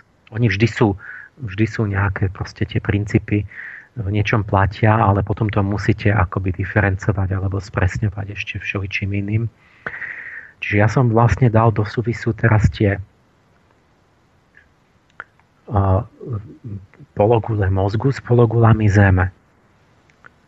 Je tam analogia. Na, keď sa tak pozriete z takého nadhľadu veľkého intuitívneho, tak, tak mi vlastne padlo do oka, že veď sa to podobá, veď tá západná pologula je akoby taká mužská, extenzívna, extrovertná. Tá východná je taká ženskejšia, in, intenzívna, akože dovnútra introvertná. E, západná je racionálnejšia, východná intuitívnejšia. Na západe veľká vedecko-technická revolúcia, a z východu prichádzajú náboženstva, no staré to, to porekadlo, že ex oriente lux. Čiže niečo také sme cítili, že, že na západe ten rozum to dotiahol až do tej techniky a že potom na východe, že to začali kopírovať, ale že na východe de facto všetky náboženstva vznikali tradične a západ sa hovorilo, že však všetky náboženstva, čo my máme, či to je kresťanstvo, to proste je alebo iné, že to všetko je vlastne z Ázie. Mm-hmm. A, čiže nejaké, to nie, niečo naznačuje o nejakom odlišnom založení vlastne tých ľudí. A, a množstvo vecí môžete porovnávať rôznych umeleckých alebo nejakých kultúrnych. Um, napríklad, napríklad, že tá aktivita, asertivita, ja som tu často tak mal na mysli ten protiklad takej Ameriky a Indie, že Američan hyperaktívny, asertívny, presadzuje sa a nejaký taký, že je taký receptívny, vnímavý, pasívny, posedáva tam, čaká na, na, na to, že ja neviem, čo osud príde. A, a že v tom je až extrém. Že vlastne tí západňari majú hyperaktivitu, že tí, tí nevedia si v, v, v pokoji chvíľu sadnúť, že by, že by meditoval ako ten Int. A ten Int, ten, ten Američan povie, čo čas sú peniaze a musí, tu, tu, tu tikajú sekundy. Mm sú doláre. A ten Ind zase má takú náladu, však životov je nekonečne veľa, a väčnosť a kľudne si tam ako sedí a, a, a, a ako keby proste čas neexistoval. Aj vôbec akože oni zmysel pre čas nemajú. Oni, ja mám problém vždy v Indii s letopočtami, že neviem niečo datovať, lebo oni, oni tí Indovia povedia, to je 20 tisíc rokov staré a také také akože 10 tisíc hore dole, to, že, že ne, nemajú poriadne tam dátumy. Mm-hmm. A z, západ, že je viac taký, že systematika, analytika, mm-hmm. napríklad jazyky. Že v jazykovede máte analytické a syntetické jazyky a flektívne jazyky, určité typy jazykov. A angličtina, francúzština to sú analytické jazyky. A my máme flektívne, to sú o, už akože ohybné, tie slovanské. A ešte ďalej na východ sú syntetické. A, alebo aj písmo, keď sa pozriete, tak vlastne tá latinka je taká suchopárna, strohá, 26 písmen, to sa tak pod, podobá skoro na, počítač, na taký kód počítačový, tak tam už máte len nulu a jednotku. Hmm ale na, čím idete viac na východ, tak máte akoby tých písmen viac, viac sú také obraznejšie, už v takom Devanagari máte 50 hlások. No, keď idete do Číny, tak máte tisícky tých znakov, ktoré sú vlastne obrázky. Čiže vy máte vlastne obrazno hemisférovú, tú obrázkové písmo. Na, akoby syntetické na, na, mm-hmm. na, na, na ďalekom východe a na západe akoby také analytické, ako keby to bol taký kombinačný kód proste nejakých pár znakov. A no, tu som vymenoval mnohé také, že to, to je také plodné na meditáciu, že či, že čo, či vidíme nejaký západ-východ protiklady, že teda ten východ k nejakému takému náboženskému idealizmu inklinuje a ten západ akoby tak do hmoty nejako zabrdol, že proste ten Američan myslí, že sa dá zmraziť a že ho potom to telo skriesia, že to bude on a tak.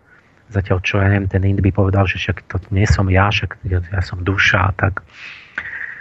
A, a vo všetkom akoby extrém, že na západe tak hmotu sme začali brať vážne, že sme zrušili, myslím, že náboženstvo vlastne je zbytočné. Na východe ten Ind zase si myslí, že existuje iba duch a že hmota vlastne je nepodstatná, že to je iba mhm. tá ilúzia a, a tak ďalej, že, že neviem, ten západňa chce dobiť ten hmotný svet a pretvoriť, ovládnuť ten in, chce vyvanúť z neho preč, lebo sa tu cíti vo vezení. A, všetky tie veci, čo som ja tam uviedol, a, ešte toto, no, toto, že vonkajší svet, ako keby chce ovládnuť vonkajší svet, v tom vidí slobodu. Ten západný človek a ten, ten východný ako keby išiel dovnútra a tam chcel. Oni všetky sú, všetky sú také, že keď sa zamyslíte, to si dajte na domácu úlohu, alebo môžeme debatovať o tom. Všetko to je také, že by sme to museli upresňovať a, a a, a že teda či to je presne západ, a, ale či to není vlastne severozápad a juhovýchod. Mm-hmm. Lebo teraz už, ja som vtedy nemal k dispozícii tie také presné veci, ako napríklad mapy od Hofštetého. To je človek, ktorý tzv. kultúrne dimenzie skúma. A jednu takú mapu ukazujem, a to, to ukazoval na prednáške pred dvoma týždňami, že normálne, ako keď máte vrstevnice na mape, ano. tak predstavte si duševné vrstevnice hodnotové. Tak a on má rôzne hodnotové dimenzie, že napríklad kolektivizmus, individualizmus. To je to, čo ja som tu potreboval, že som hovoril, že Západ je individu, má sklon k silnej individualite. Proste každý Američan v niečom je silný, chlap a jednotka a v všetkých tých filmoch a musí sa postarať sám o seba a taký ten osamelý vlk, ja neviem, zálesák a, a neviem čo, a všetci tí, tí hrdinovia. A východ inklinuje k tomu kolektivizmu. Že jak vrchol je Japonsko, kde, kde vidíte, že tam proste sa každý musí včleniť do kolektívu a ten jednotlivec sa musí podriadiť tomu kolektívnemu a slúžiť v prvom rade. A, a, čo som to začal? Niečo som chcel spomenúť pred chvíľkou. Tie vrstevnice, tie si, Áno, no. že, že ta, tam je vidno, že on presne jednoducho tými statisícmi dotazníkov presne akoby zmerajú e, hodnotové preferencie ľudí a robia takú mapu, uh-huh. takže tam pekne vidno, že ten, či, no čo som vedel, aj, sme vedeli aj bez neho, ale to, to je iné, keď to máte akoby čierne na bielom. Presne, presne, že máte presne, kadiaľ ide tá, Takže ten, ten, ten individualizmus je silný, ako vyžaruje zo severozápadu, čiže napríklad Angličania, e, Holandiania, Severní Nemci a tak. A potom to ide ten, ten, ten sklon ku kolektivizmu na, nie len na východ, ale na juhovýchod. Čiže, čiže čím viac na juh a na východ, tak tým viac je to kolektívne potom akoby. A, takže napríklad takí, takí Gréci um,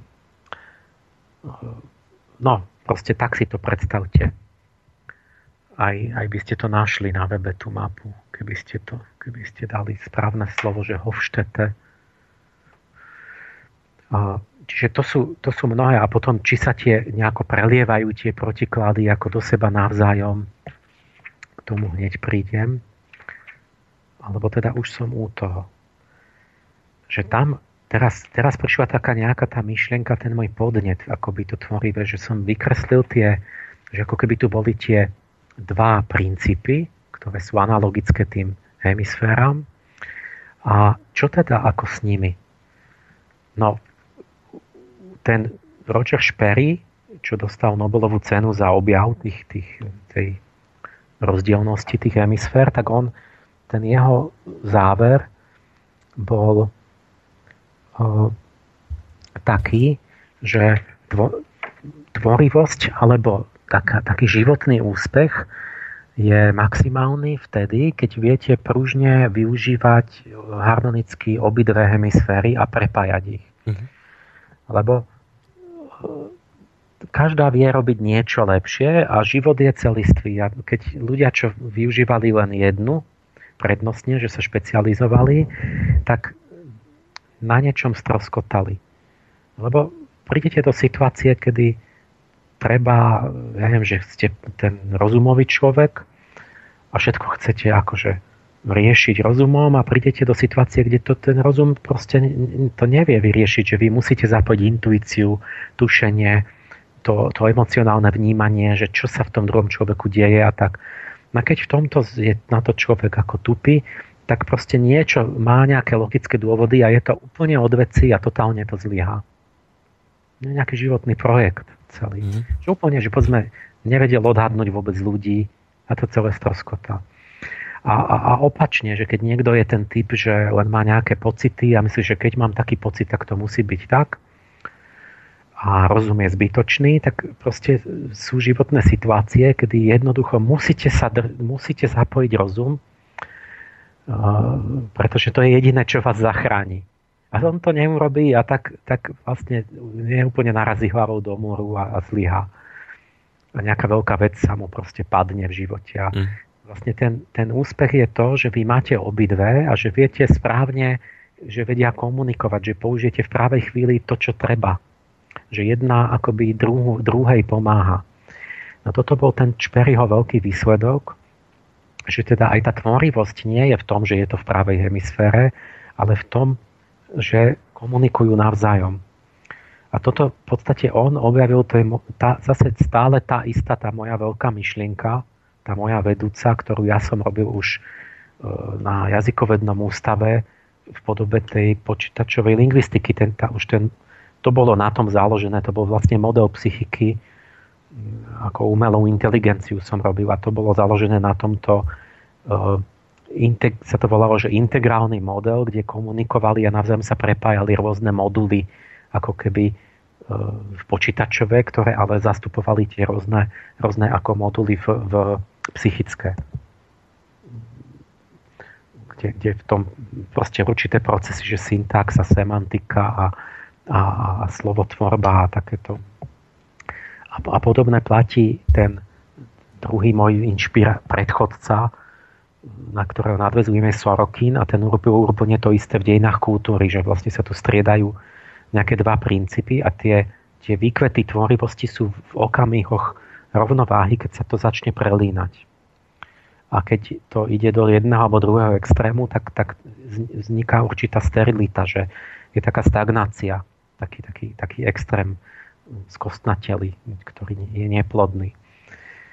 No a čiže ja som toto vlastne preniesol na tú geopolitiku a hovorím, že to, čo je akoby sa má udiať tu v strede, v tej Európe alebo v strednej Európe, je, je akoby taká mystická svadba, syntéza tých dvoch protikladov východu a západu. A že mhm. tam skrsne tá tvorivosť, lebo zoberte si, že jak je Európa tvorivá nepomerne oproti tiež by sme mohli minulosť porovnávať a tak ďalej, ale je to proste um, jeden Američan napísal knihu, teraz takú najnovšiu historiometrickú štúdiu, kde sú krivky tvorivosti a tam vidno, že ako nepomerne veľa vlastne urobila Európa oproti aj Ázii, aj tým, tým starým kultúram. Mm-hmm. Čiže tu ako keby v, to, v tom ohnisku, kde sa tí dve prelinajú, tá západná a východná mentalita, pričom tá západná je taká bdelejšia, že sa podobá akoby na toho človeka za dňa, kedy sú všetky tie články v tele. Respektíve, ten, respektíve chlapskú hemisféru, tú mužskú, hej? Skôr takto. Áno, alebo uh-huh. a, a ten, ten, ten Áziat, ten Áziec ako keby bol trošku podobný v stave, keď človek spí. Alebo keď sa mu sníva. Nie, že potom má také, že akoby za, za dňa, že oni majú trošku akoby mali rozpojené tie, tie tela a takže oni sú mierne v takom nejakom, že sa im stále trochu sníva. A potom aj tie, tie prejavy vlastne kultúrne sú iné, aj to, čo vytvoria. A, takže vlastne hovorím, že tu, tu je akoby zamýšľaná ten zmysel taká svadba toho východu a západu. A potom ukazujem na to, že veď aj sa niečo také akoby dialo, že akoby tie protiklady nemôžu vydržať, sa, oni sa nejako vyvíjali dlho oddelenie, lebo kedysi nebol taký kontakt, a, ale, ale boli však kontakty, už bola takáto svadba za minulého Michalského obdobia za Alexandra, že on odišiel až do Indie a vlastne urobili taký, takú mini svadbu východu so západom, že Indovia sa začali stretávať s Grékmi. Mm-hmm. Ale nebola v tom Amerika ani Čína vtedy. A teraz prvýkrát je to tak globálne, že že, že tak, som také, také poukázal, že pozrite, že a teraz ako keby sa vnútri toho jínu azijského robí Yang, lebo na úplne najvýchodnejšom konci tí Japonci, tak tí, tí sa úplne sfanatizovali na techniku a začín, sa najprv kopírovali a stali ako špičkoví akoby technici a naopak na úplne najzápadnejšom v tej Kalifornii, tak tam začali tie New Age a, a, a, a takéto hippies a, a rôzne tieto hnutia, že sa zase nadchli tým orientálnym mysticizmom, že ako keby sa to tak začalo, ako keby tužili jedna po druhej tie, tie dve pologule zeme, uh-huh. v takom s tom snovom, že, že to je to, čo im chýba, čím by sa chceli doplniť. Takže ako keby sa to začalo vlievať do seba v tom 20. storočí, čo súvisí s tou úlohou Michalského obdobia. A z toho som vlastne ako keby vyvodil takú tú úlohu, že vlastne v tej Európe sa to má nejako prelnúť, pre, premostiť ten, tá priepasť medzi tými dvoma svetmi a že teda je tam tá priepasť, že, že, že ten zlý prípad je, alebo ten problematický stav je ten, že sú tie, tie dva princípy oddelené a nespolupracujú a sú jednostranné. Na to som dal plno príkladov na to, že ako to vyzerá, keď to je akoby separované, že je akoby to rozkol, že to není svadba, syntéza, spojenie, spolupráca, ale rozkol, že, že akoby, ako keby tie dve hemisféry u človeka nekomunikovali, tak máte problém. Mm-hmm. A že potom nastávajú také tie jednostranné a úpadkové javy. Že povedzme, že na západe vám vznikne tá veľká veda, ale bez náboženstva Čiže veda bez svedomia, ktorá nemá vzťah k morálnym hodnotám a ničí prírodu, ničí človeka, ničí vzťahy a je hrozbou. Ja to, to, čiže ten dar sa obratí na zlé, lebo, lebo nie je doplnený tým celkom. Aha. Na druhej strane máme, že náboženstva ale vidí, na tom východe, ale sa menia, bez vedy sa menia na poveru. Na naivné detinské predstavy, na, na fan, fanatizmy. Nie? Tak typicky máme typicky stále to omielame, že vlastne Američan a islamista. Nie, že, že islam je taký v niečom extrémne pod vplyvom tej bytosti, čo sa vznáša, že majú ten, ten fanatizmus, ten, to na tej obálke tá, tá, tá jedna bytosť to akoby ten duch hmoty a to buď to ten, čo ide zo zeme, hej? Zo zeme, tak to mm. bol buď Ariman pre Peržanov, alebo proste taká bytosť, ktorá akoby je e, človeka prikováva k hmote a k takému tomu cez rácio, ale cez také prízemné myslenie, že stanete materialista a, a že nič neexistuje a iba mm. taký, taký ten pragmatický realista. A tá bytosť, čo sa tam znáša, to je taká farebná, má kvetiny a pestrofarebné rúcho a z, z, o také ohnivé vlasy červené, tak to je vlastne svetlonož alebo Lucifer. To je taká bytosť, ktorá inšpiruje práve ten fanatizmus, to nadšenie a, a tie idealizmy také, ktoré, ktoré proste sú tiež extrémne. A, a zase ona akoby má problém, že nemá kontakt dostatočný s vonkajšou, s tou realitou fyzickou, že stávajú tam nejaké, nejaké klamy, nejaké ilúzie, niečo, nejaké krásne svety, ale, ale nie, nie, nie, to, nie sú to faktické svety. Mm-hmm. A takže na tom východe, alebo tá zložka toho, že, že máte akoby také všaké mystické církvy a sekty a krúžky, ale, ale otrhnuté od života. Čiže vzniknú, vzniknú keď, to, keď to rozseknete, že je to oddelené a ne, ne, ne, nedarí sa tá syntéza, tak vám vzniknú dve, dva problematické javy. Na jednej strane taký praktický život, ale bezduchý, mm-hmm. a na druhej strane akési duchovno, ale otrhnuté od života. Mm-hmm fiktívne, to také Jasné. Sentimenty, že niečo, že ja láska to a pritom, pritom škodím vlastne tým, čo robím a, a, a naopak, že niečo. Čiže dva, dva dve extrémy vzniknú a, a ten, tento, to rozčesnutie ide jednak sa to povedzme odrazí na tých, na tých národoch alebo nejakých okruhoch ale ono ide aj cez typy ľudí a ide krížom cez jedného človeka. Lebo, lebo má rozštepené to vedomie. Takže vy vidíte, jeden človek je, je ja neviem, do obeda cez pracovný deň je, je vedec v laboratóriu, kde neverí v nič a je darwinista a, a verí v hmotu a tak. Mm-hmm. A on ide, ja neviem, po obede alebo večer v nedelu, ide do kostola a tam tvrdí, že verí v skriesenie, väčší život a dušu po smrti a ja neviem čo, že bola Mária Panna a tak. Tie veci vôbec nesúvisia, navzájom sa úplne vylučujú.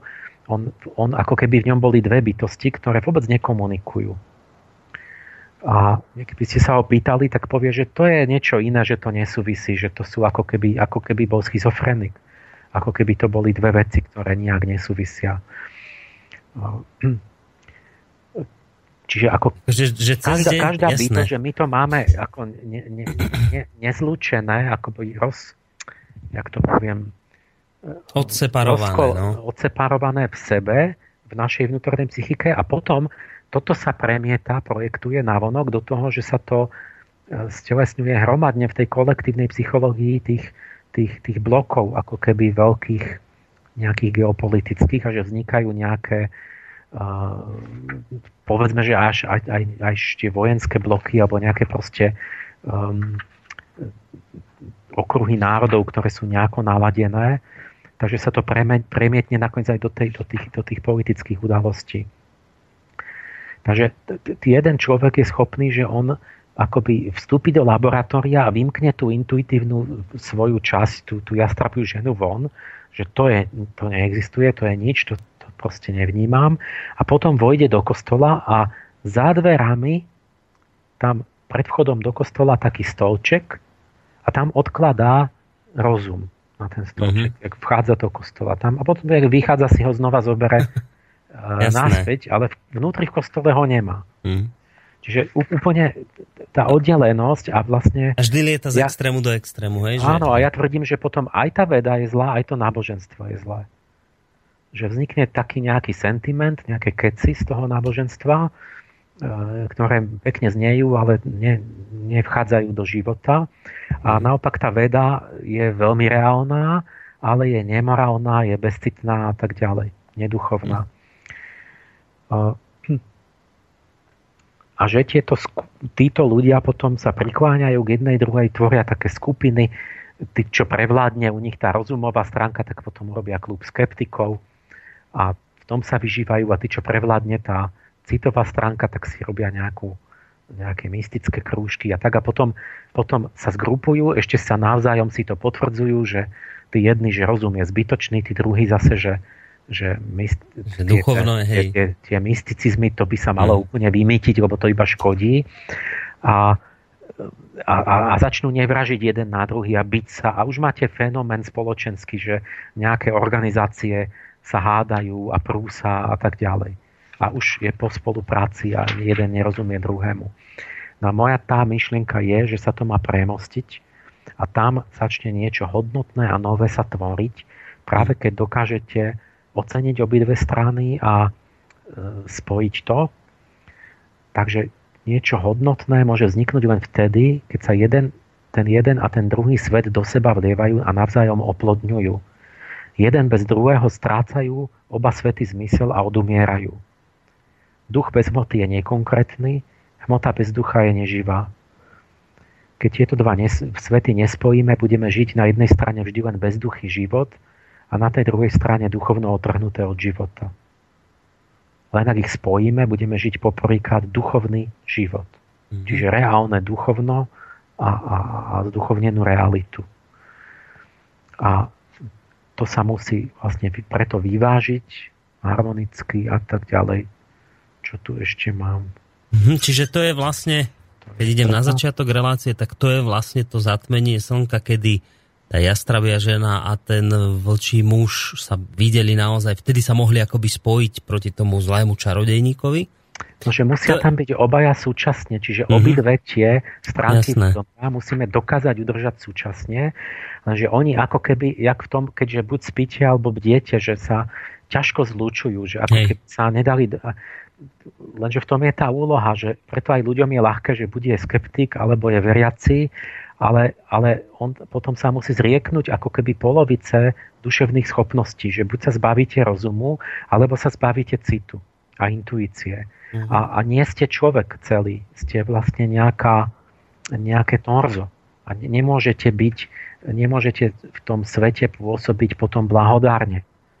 Ale, ale sa ocitáte v nejakých skupinách, ktoré sa navzájom bijú. Uh-huh. To môžu byť kluby a cirkvy, ktoré sa bijú a, a, alebo to môže byť celé geopolitické vojenské bloky, ktoré sa bijú. Keď to dosiahne tú, tú najvyššiu ako organizáciu, tak keď bol východný a západný blok. Mm-hmm. Čiže tak ako u človeka, e, že človek môže lietať z jedného extrému do druhého, tak tak sa to vlastne prejavuje aj na tej geopolitike, na tých, e, na tých hemisférach na Zemeguli, že západ lieta k jednému extrému, tomu materialistickému, východ zase k inému extrému, tomu duch preduchovnelému, ktorý sa nedá ale aplikovať do praxe. Hej, že to... Áno, takto som to zjednodušene uh-huh. povedal, keď sa zamyslíte, že čo je vlastne to práve duchovno, tak, tak to začne zase akoby taká iná úroveň, lebo zistíte, že čo, keď človek ide do Indie, že tam samé duchovno, duchovno a ale nám sa tam zdalo, že, že akože tak na prachy, ako tí Indovia, že to e, niekto na západe, ten milionár, ktorý, že ako to má, ale to vo všetkom ten život je taký, že že ten int tam, ja neviem čo, vyzerá jak sádhu a zistíte, že on za prachy, ja neviem, čo by tam urobil. A že úplne je zotročený ako keby tým. A, a, a na druhej strane idete, že nejaký milionár americký, nejaký brucháč s bankovým kontom a tak, a myslíte, že kto je ten typický ten materialista, samé majetky a bankové mm. konto. A teraz zistíte, že ale tento človek povie, že viete čo, že ja by som dal je milión dolárov na nejakú nadáciu, že, na nejaký duchovný účel. Že, že nejaký zmysel. Vieš, ako by sa vám to...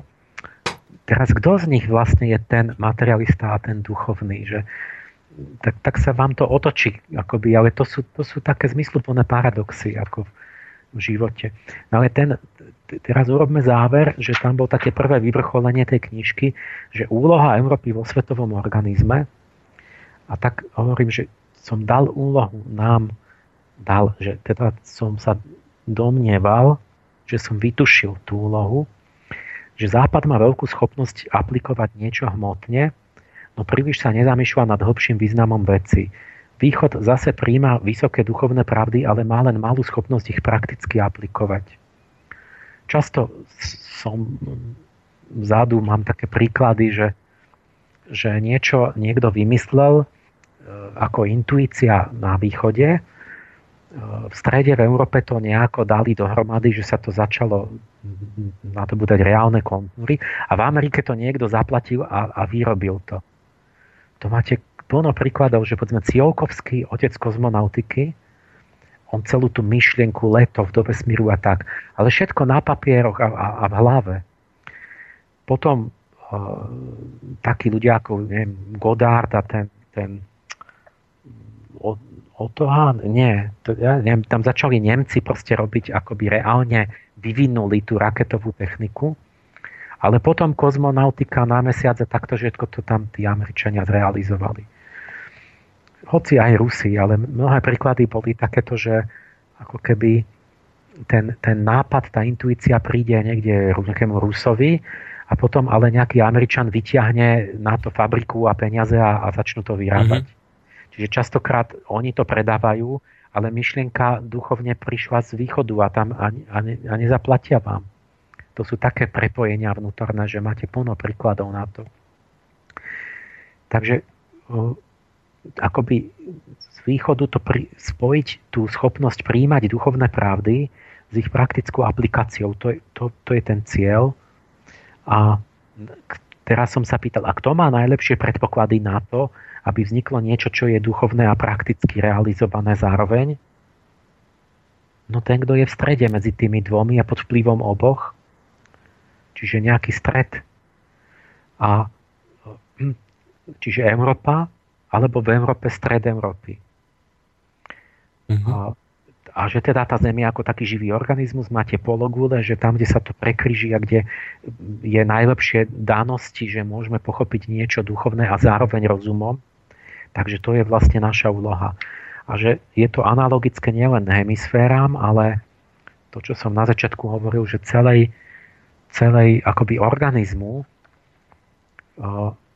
to, že, a toto je Steinerová myšlienka, nie, že by ju vymyslel, ale on ju najlepšie rozpracoval. Sa hovorí, že, že kto niečo prvý povedal, to, to, to ťažko povedať.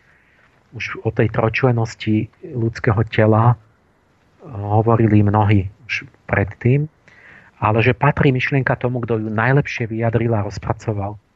Tak Rudolf Steiner fakt mal takú svoju veľkú trojčlenosť organizmu. By tela ľudského, trojčlenosť duše a trojčlenosť sociálneho organizmu.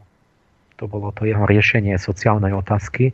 Takže v tele vidno také tri okruhy, že, ktoré majú centrum v hlave, v srdci a v bruchu. V hlave má centrum nervovo-zmyslový systém, v srdci rytmický systém, dýchanie, krvný obeh a látková výmena to je v končatinách a v bruchu hlavne.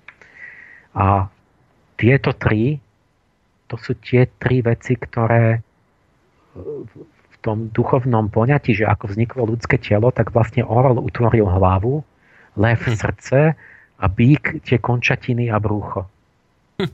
Prečo? Lebo lebo tie zvieratá to, je, to symbolizujú preto, lebo, lebo, lebo u tej kravy máte naozaj to brucho, to trávenie, že to je najväčšia časť tej kravy. Čiže krava vzniká tak, že ten, ten tretí systém sa zdôrazní. Lev má najviac rytmický systém, proste srdce, e, proste kostru, tú, tú, tú, akoby tú hruď rozvinutú. Čiže tie sily, čo utvorili hrudník, v prírode sa zhmotnili v levovi. Na u orla, napríklad u orla aj, aj niečo iné by bolo, že u tých vtákov máte akoby ten zmyslovo-nervový systém najviac vyvinutý, že majú ostré oči a, a slabé trávenie a tak, takéto veci. Mm. Čiže preto to je orol, lev a bík. A teraz si môžete predstaviť, že, že akoby ten, ten zemský organizmus je tiež taký, že akoby mal hlavu na západe, alebo na tom severozápade, tam, kde sú tí Angličania a, a, a toto. A nohy niekde na juhovýchode, tam, kde, tam, kde akoby je tá vôlo, tie vôlové síly, ale srdce a stred, tú hruď niekde v, v Európe. Alebo v strede Európy, že to je to srdce. A je aj taký obrazok, kde je Európa tak nakreslená, že má ako keby tak hlavu na západe a, a vlastne končatiny na východe, nejaký taký 200 rokov starý alebo 300. Čiže tým som doviedol akoby do takej analogie sa to t- t- navzájom všetky tieto veci a z toho akoby pohľadu intuitívneho, z tej trojnosti, že Amerika, Európa, Ázia, alebo západná, stredná, východná Európa, akoby vyplynulo o, to poslanie. Mm-hmm. A plus bol tam ten rytmus. Čiže sme hovorili, že my, my že, že na západe, na východe máte relatívne stabilné bloky a sú tam tie mocné štáty, že Veľká Amerika, Veľké Rusko a tak, alebo Čína, India, to sú obrovské štáty. A v Európe máte na maličkom území 40 krajín. A, a ešte v strednej Európe to bolo tak, že boli strašná rozdrobenosť, že Taliansko a Nemecko boli nesmierne rozdrobené, zatiaľ čo Francúzi a, a, a Španieli a takto, že to bolo vždy také už Francúzsko už je tam tisíc rokov, to je tak ten blok tam celý. Uh-huh. Ale Nemecko to bolo 1 500 tisíc štátikov a Taliansko. A že tu je taký pohyb a taký rytmus. No a tu som robil takú tabulku, že vlastne tá, ten stred, tak ako v tom, v tom človeku, ten stredný, ten rytmický systém pulzuje, preto sa volá rytmicky, že tam je vdych, výdych, systola, diastola, že to srdce bije, tak tak tá, ten stred tej Európy e, bije, že, že, že je tam púzovanie, taký rytmus a že ona ako keby striedavo o, buď padá ako keby do, do že viete, čo sa nám deje, že my padneme do východného alebo do západného bloku. Mm-hmm. My sme, padli sme na východnú stranu opony, teraz sme, sme padli na západnú, proste my sme tí, čo lietame hore dole za 20. storočie e, tá generácia zažila 7 režimov. Hm. Že, že vy, vy od, od, kto sa narodil za Rakúsko-Uhorska a zomrel za súčasnej republiky, tak ten zažil 7 režimov. Čiže tu sa neustále, tu nebol chvíľku pokoj. Stále sme padali pod, pod vplyv nejakých mocností, či tam západných, či východných, či tých, či onakých. Čiže stále akoby je tu taký uh, čo Američan nezažil nikdy. Že by mu menili vládu proste každých 20 rokov. Ani Rus na druhej strane, a, na áno. Inom, inom pole. A, a ja som tu robil takú tabulku, ona zase je taká, že ja, to je v podstate tá myšlienka, že akoby rytmus zhruba 200-300 rokov, kedy je akoby taká systola a diastola, že tá Európa sa obráti do seba viac, viac k tomu východu a viac akoby načerpávala inšpiráciu zvnútra a potom ona sa obratí do vonka a ide do tej aplikácie. A že bola gotika, také zduchovnené dovnútra obdobie, mm-hmm. potom humanizmus a renesancia, že prišlo to také ten dôraz, že na, na, na ten vonkajší svet a na to uskutočnenie. A potom zase barok bol taký introvertný, proste meditatívny a náboženský a extatický. A, a potom zase 19. 20. storočie to dobývanie sveta a taký materializmus extrovertný. Takže som akoby tak, tak takých hrubých rýsoch tam tušil, že akoby púzuje ten stred Európa, tá Európa v tom, v tom strede akoby takou, jak to srdce. Že, tak ešte do hm. detailu tá analogia akoby s človekom. A to je preto, že ona vlastne tým púzovaním, tak jak to ten rytmický systém spája, ten nervový systém s tým s tou látkovou výmenou. Že oni by nemohli, oni keby boli len vedľa seba dvaja, tak, tak je vojna, že oni sa pobijú. A ten rytmický systém ich vie prepojiť, vie ich zrytmizovať. A toto je to, čo my, čo úplne vypadlo, že vlastne Európa úplne, poďme tá stredná Európa, boli tu pokusy a, a, a toto vlastne Steiner o tomto rozprával pred 100 rokmi. Na, na, na predvečer prvej svetovej vojny, že Stredná Európa má nejaké poslanie, ale že vlastne tie sily zo západu a z východu sa spoja a rozbijú to. Tie, tie mocné veľké bloky. Mm-hmm. Pretože rozbili Rakúsko, Uhorsko, že my sme tu mali niečo uskutočniť a tak. O tom to rozprával a ku podivu mnohé tie veci dneska, dneska sa opakujú ako keby po tých 100 rokoch. Čiže tu ten môj záver bol taký prvý, že Zem má duchovné srdce, ktoré bije a že tu majú byť nie dva princípy, ale tri. Že tu je ten stred. My to srdce sme zabudli vôbec, že tu je, že ono má nejaký vlastný, svoj vlastný princíp, že niečo má robiť mm. a že keď ono tam by bolo, tak by ten západ s východom sa nezrážali a neboli by studené vojny, ktorá nám znova začala uh, medzi, tým, medzi tým, tým bíkom a tým orlom, lebo by bol ten lev s tým srdcom medzi nimi.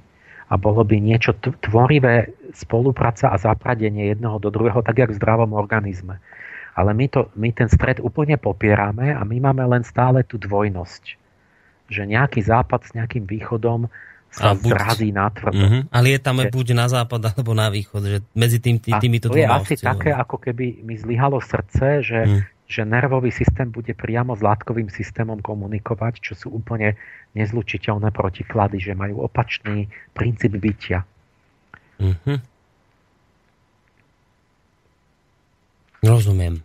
No ale to je vlastne akoby záver tej, tej prvej časti vašej knihy? To bolo také prvé vyvrcholenie tam, že som dospel k takému vyvodeniu, že, že tej úlohy. Mm-hmm. No dobre, tak... Že z tej trojnosti vlastne v Európe. Ešte to ide ďalej, ale to nemáme no, čas. to som chcel povedať, že asi by bolo dobre, keby sme hej, presne takto urobili, že už sa do tej druhej časti knihy nepúšťajme, do toho ďalšieho e, teda knižného vyvrcholenia. A ostaneme pri tomto. Dáme si teraz hudobnú prestávku opäť a potom by sme sa pozreli už aj na maily poslucháčov, ktoré nám sem prišli práve k tej téme, ktorú teraz rozoberáme, aby teda sme mohli odpovedať na otázky, ktoré možno poslucháčom neboli zodpovedané, neboli možno jasne vysvetlené a treba niečo možno dovysvetliť, tak po tejto pesničke, po tomto hudobnom predele sa pozrieme práve na ne.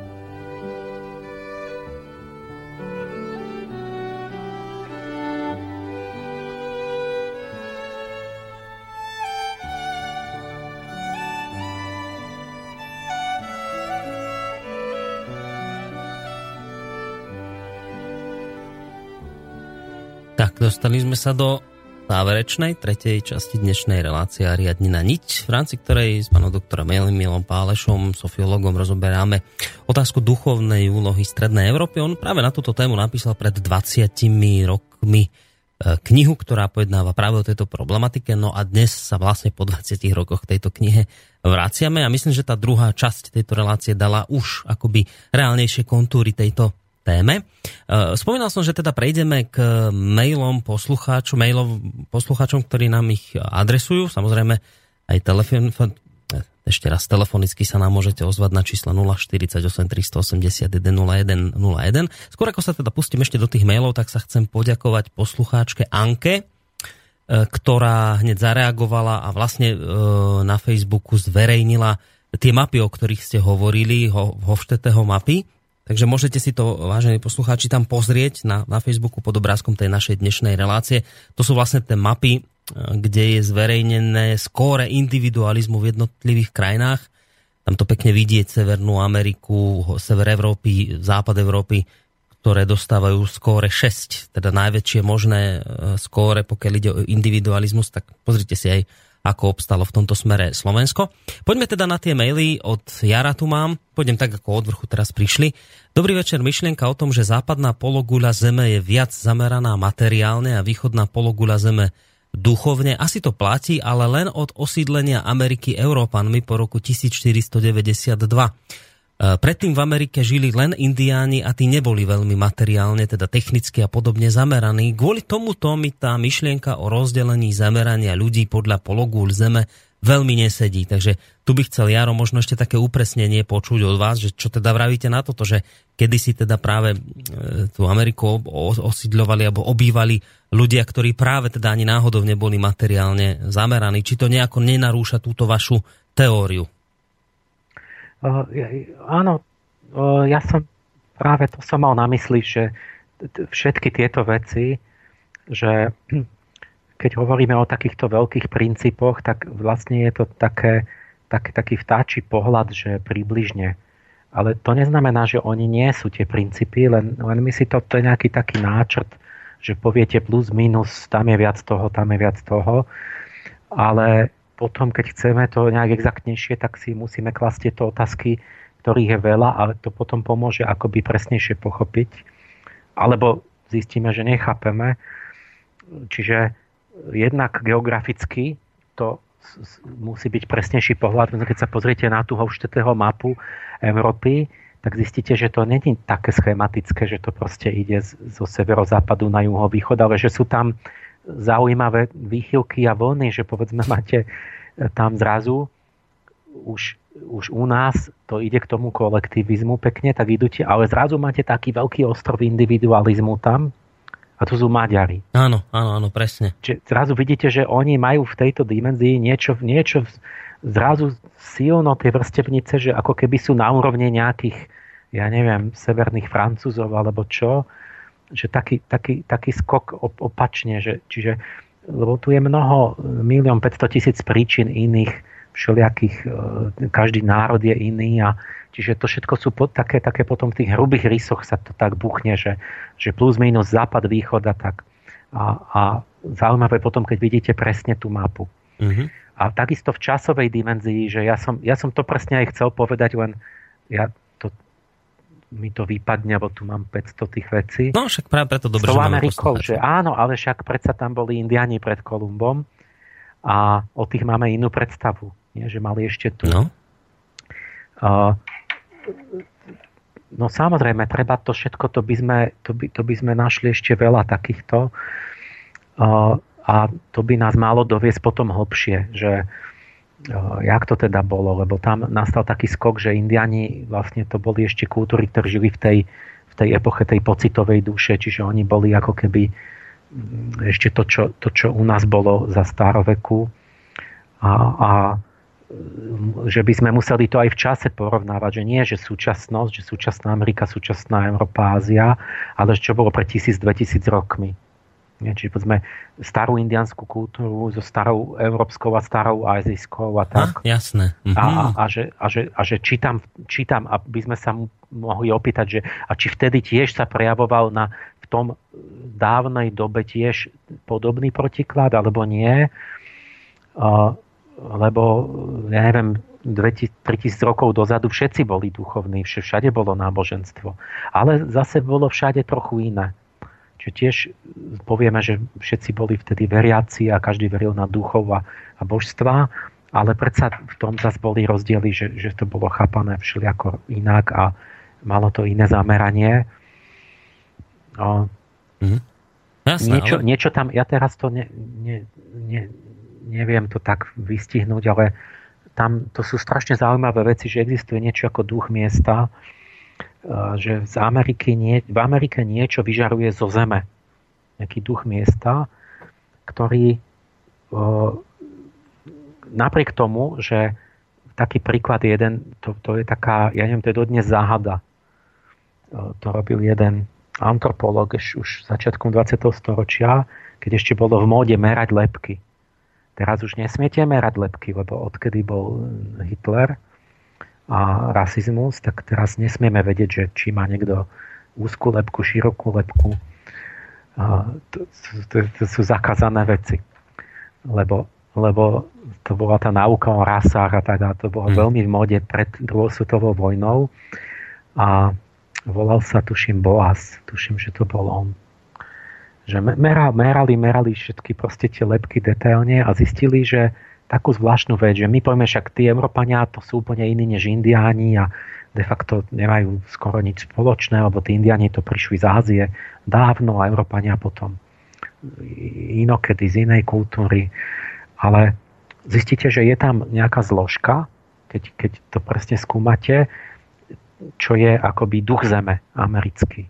A to je strašne zaujímavé, že čo to je to som ešte tak nerozpracoval ako tých duchov času, ale mám to akoby niekde tak, že, že aj tí, tí duchovia miesta, tí geniovia loci, že to by teda bolo dobre. Aj keď v tej Amerike človek je, tak cíti, že tá príroda je nejaká iná. Taká nejaká in, iná.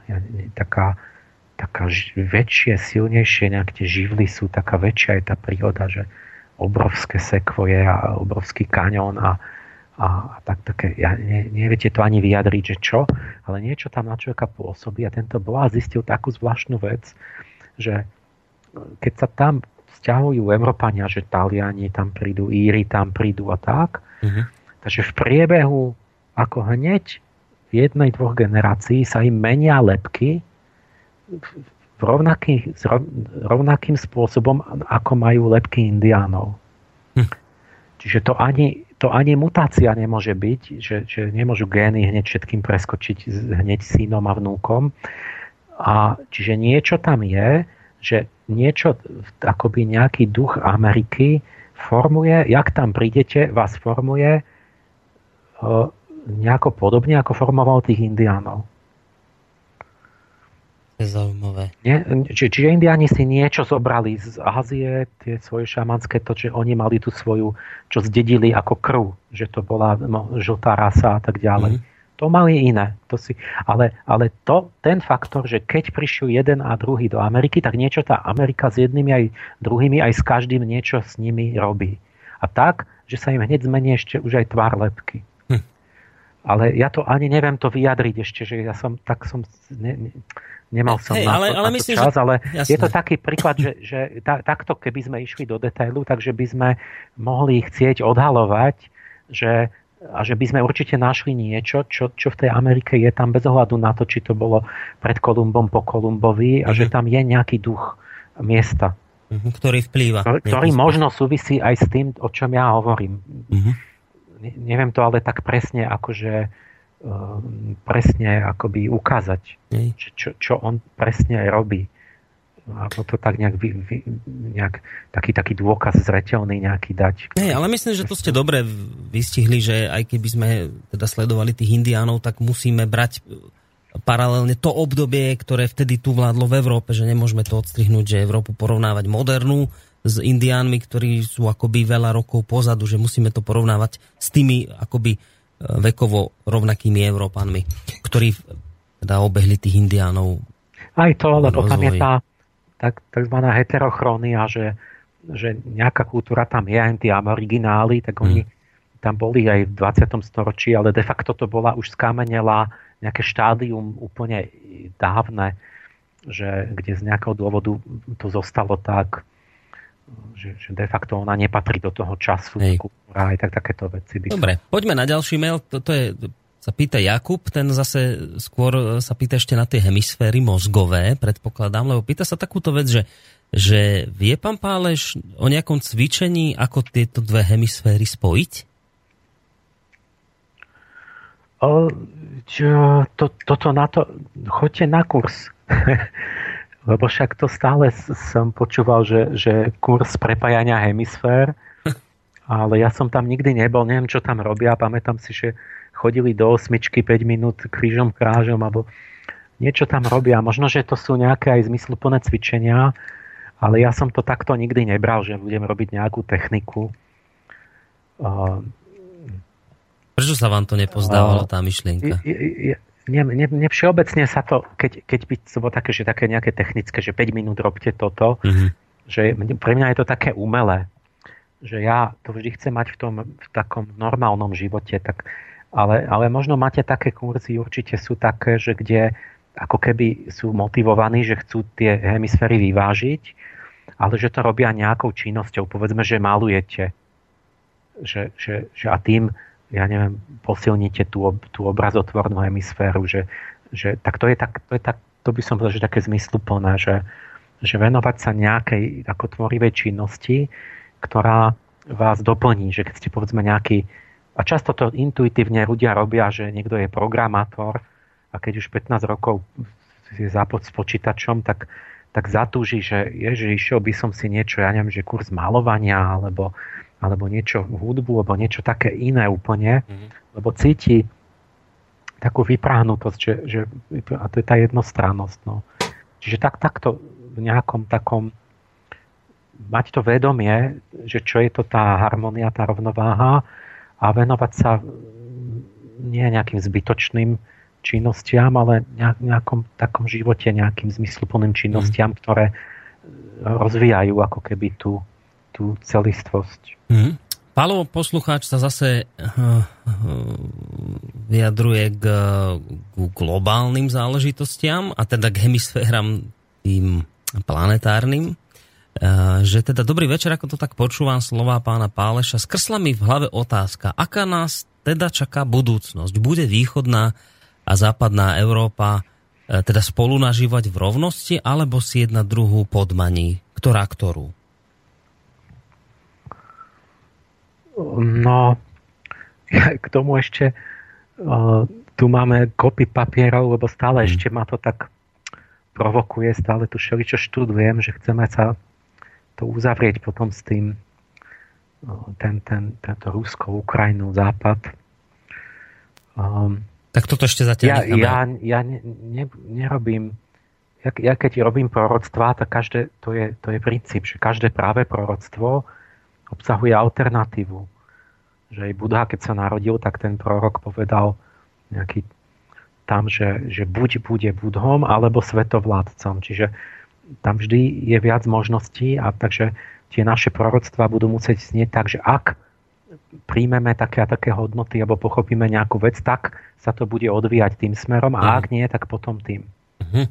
Lebo to, to je, a v tom je to ten podnet potom, že my máme možnosť sa rozhodnúť, samozrejme iba keď vôbec chápeme, že sa vôbec medzi niečím rozhodujeme alebo chceme a, a je to na nás, ale že ak, áno, dá sa povedať, že ak budeme, to nechceme pochopiť a budeme robiť to, čo doteraz, no, takže potom potom mm-hmm. ja sa to pokúsim ešte sformulovať. Áno, čiže, te, čiže tie proroctvá to nie je no. nejaká kliatba, ktorej ja, sa nemožno vyhnúť, ale že nie. to je vždy možnosť rozhodnúť sa. Je to, no to je, to sme hovorili o tej slobodnej vôli, že ona tam je a nie je. Že, že keby ste to vedeli a chceli iné, tak kľudne urobíte, nie, nie ste viazaní. Hmm. Lenže ten osud je práve to, že vy to neviete, že nemáte to vedomie, alebo že ste závislí, že, že tá vôľa vaša je niečím podviazaná, že, že neviete sa odri- si niečo odrieknúť, alebo neviete sa zbaviť nejakej závislosti. Na to je ten osud. Že, že áno, mohli by sme, ale prakticky vlastne nevieme, nedokážeme to. Mm-hmm. Ale museli by sme chcieť akože v tom hlbšom zmysle.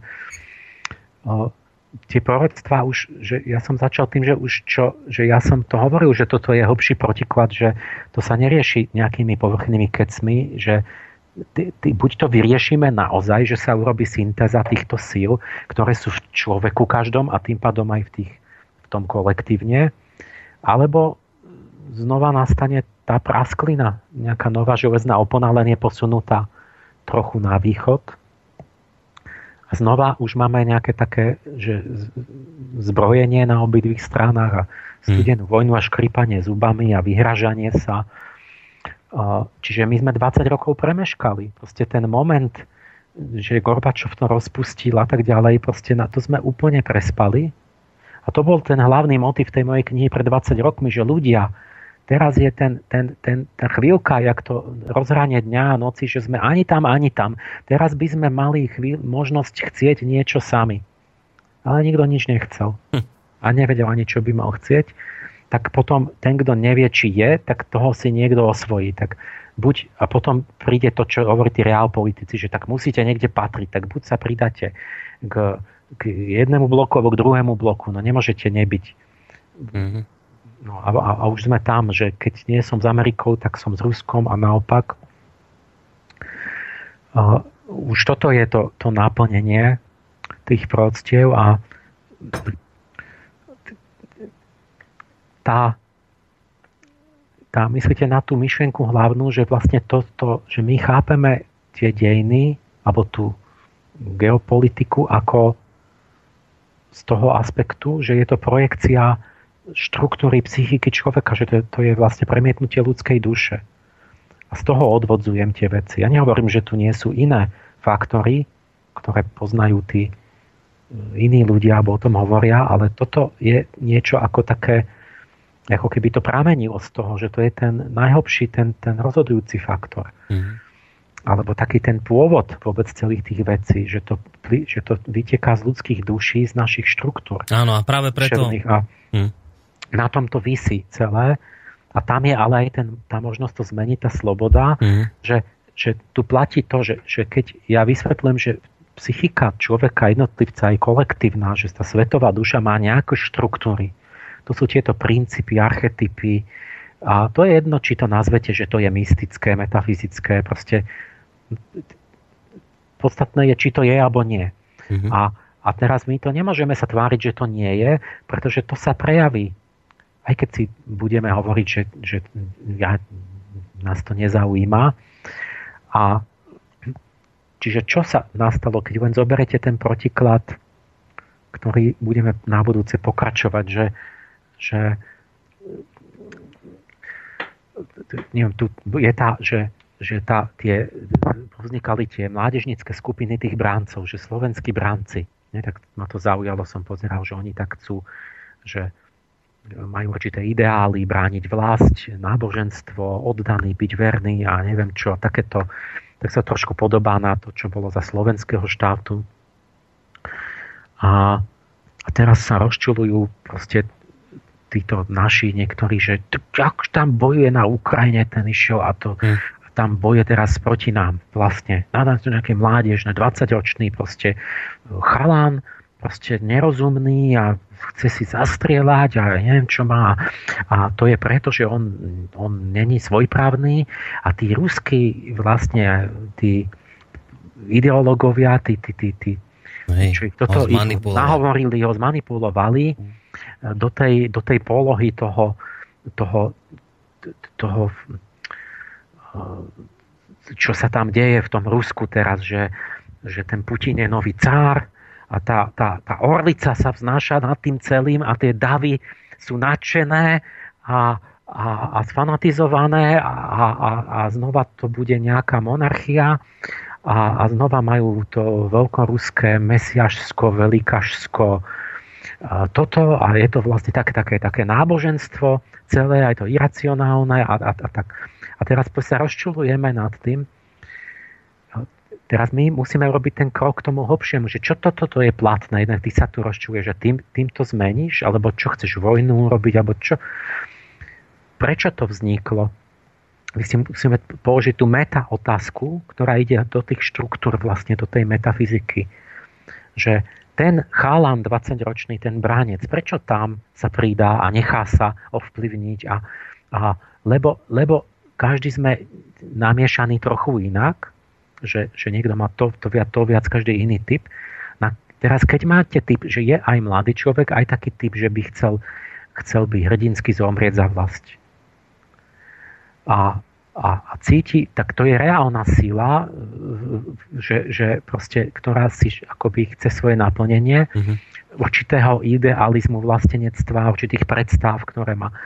A teraz sa musíte opýtať tak, že a kde má na, tej, na, na západ od tej železnej, alebo jak to nazvem, novej opony, e, ten, ten takýto mladý človek, kde má možnosť ten idealizmus takýto, že za nejakú za, za nejaký pravzor, ako je ten orol a nejakú predstavu proste uh, byť oddaný.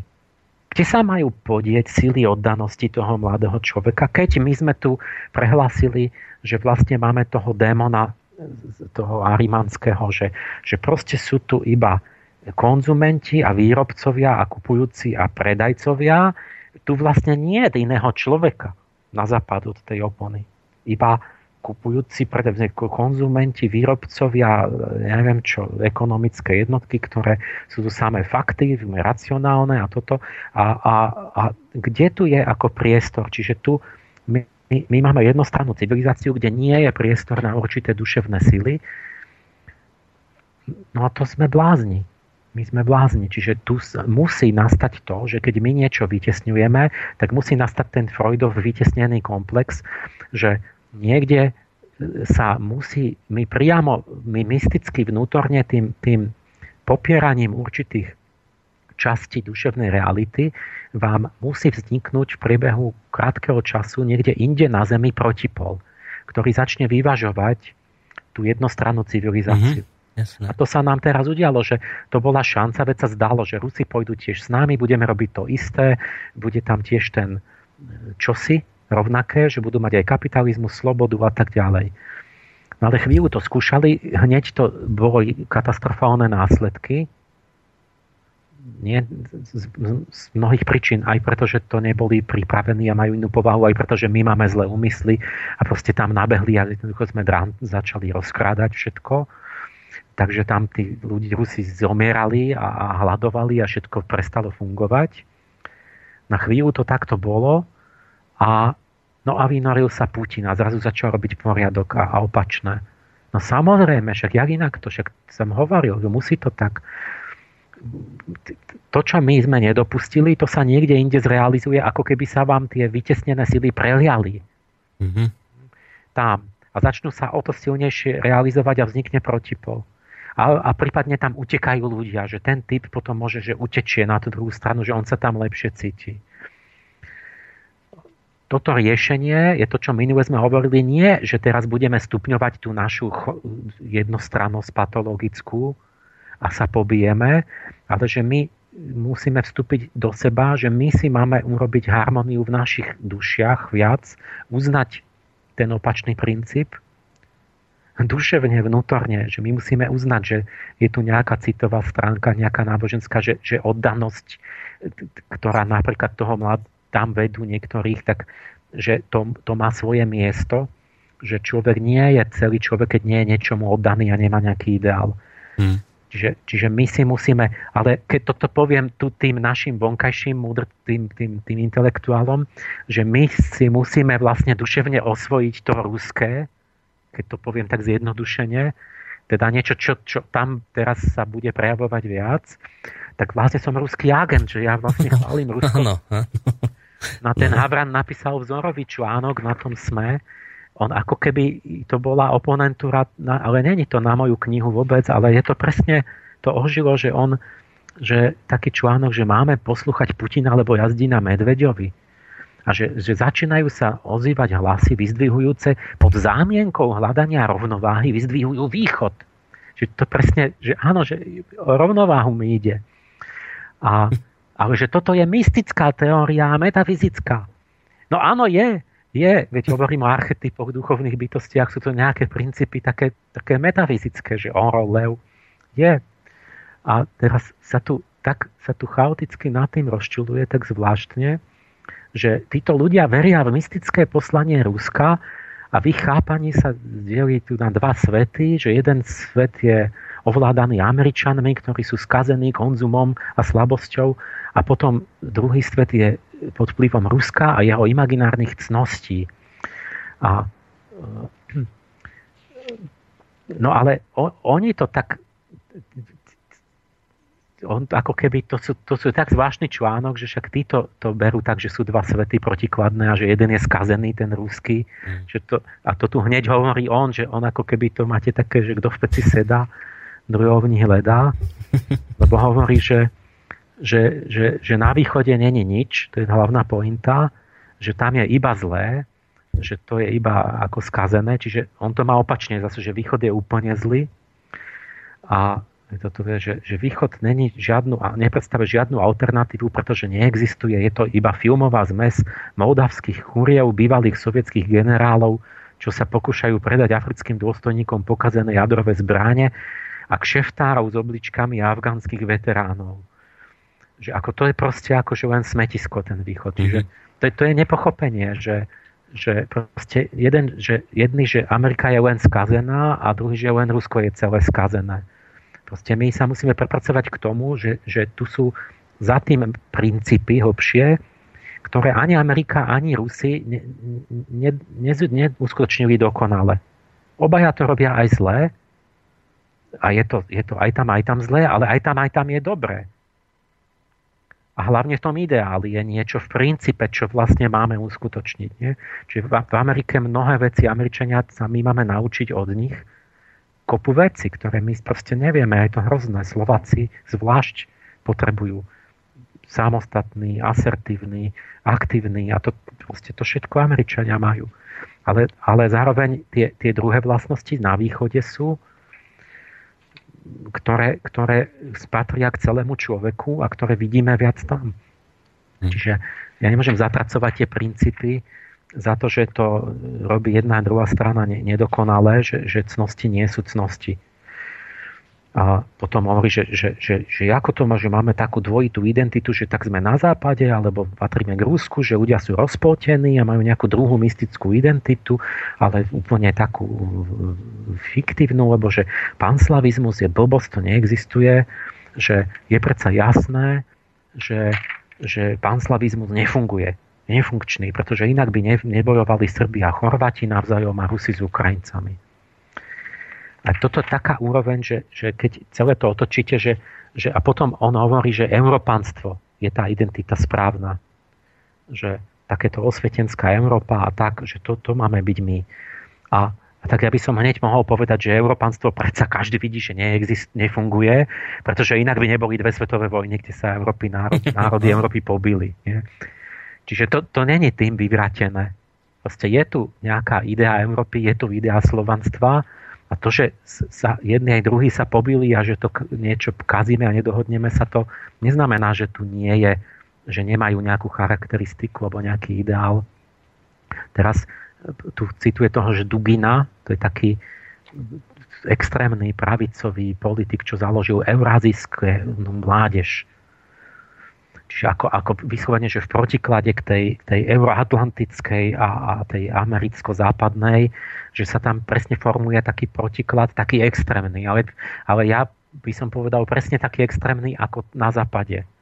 Že my niečo máme jednostranne extrémne, tak nám vzniká protiklad a my sa hneváme, že nejaký Dugin tam, tam fanatizuje mládež nejakým ultranacionálno, tradicionálno, provýchodno proste nejakými víziami proste polonáboženskými.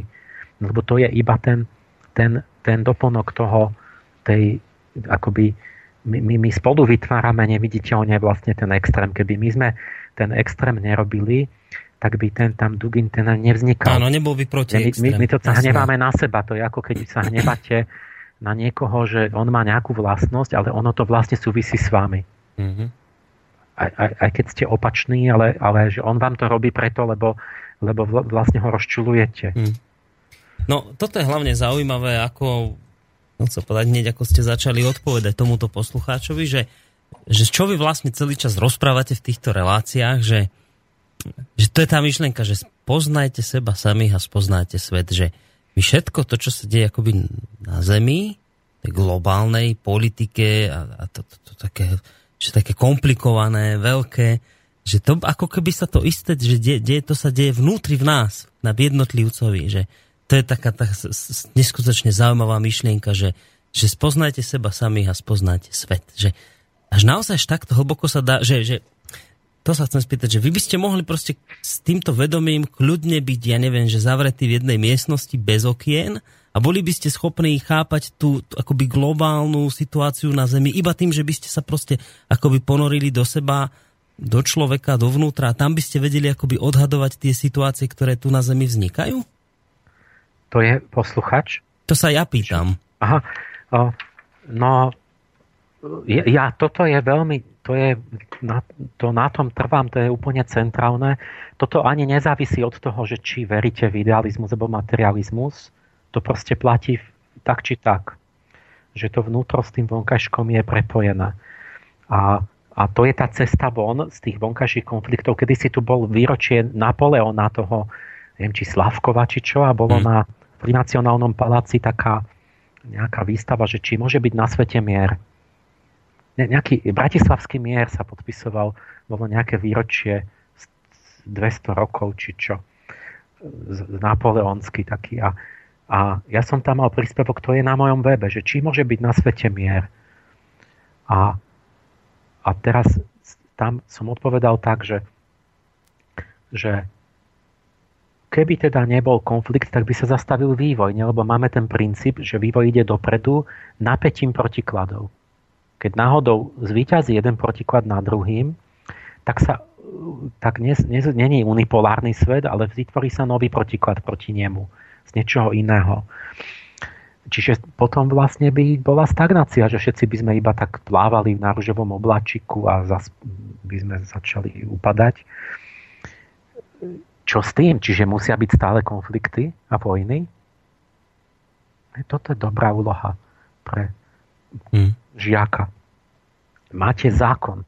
Není pohyb bez toho konfliktu a napätie a tak ako prúd, že musíte mať plus a minus, inak mm-hmm. to netečie a človek by de facto upadal. Nemal by problémy, výzvy. To znamená, že vojny budú väčšine. Nie? A teraz musíte mať toto, ten, ten, ten druhý princíp, že máme to, to vonkajšie a vnútorné. Tam je tá, tá vertikálna dimenzia, tam je tá sloboda, že áno, musí byť protiklad a konflikt a zápas vždy to bude až do konca sveta, pretože to je spojené s vývojom. Ale či bude vonkajší alebo vnútorný, je na nás. Čiže na svete môže byť mier, keď zvnútorníme ten zápas namiesto vojenských a hmotných a ekonomických a všetkých týchto nátlakov a, a, a, a, a trtení, že keď to prenesieme dovnútra a budeme zápasiť ten, ten boj, jak je v Bhagavad Gita, že sám víťaz nad samým sebou je najväčší víťaz, nie že ten, ktorý podmanil kráľovstva, že budeme bojovať o myšlienky, o to, keď, keď tam dokážeme pochopiť ten zápas a brať to vážne, tak všetky vonkajšie vojny nemusia byť. Môžu byť to hm. rečnícke súboje a iné a súťaživosti, ja neviem, v tvorivosti a v ekonomike a tak. Proste všetci ľudia s dobrým úmyslom, ja keď Trumana zvolili, tak jeho protikandidát bol ten, ja to vám musím porozprávať, to v tom Stoneovom filme veľa o ňom hovoril a to bol presne taký, že to, to by som ja bol taký, ako on to isté mal tak, takú víziu. Samozrejme chlap, jak sa, Wallis sa volal taký správny chlapík, v živote o ňom nikto nepočul a on tesne, on mal byť prezident, chceli ho ľudia, ale sa to konšpiračne narafičili, že ho odstavili. Proste sa tam, tam že preboha len to nie. A on bol presne taký, že študoval zoroastrizmus, k tomu blízko, tak jak mne sa to páčilo. A on presne toto hovoril, že ne, neštvíme, ne, nezbrojme jadrovo, lebo aj oni budú mať bomby a to, ale spolupracujme a súťažme a ukážme, ktorý systém je lepší, či komunistický alebo kapitalistický tým, že, že, že ukážeme, že, že sme lepší, lebo sme tvorivejší, lebo sme úspešnejší a tak.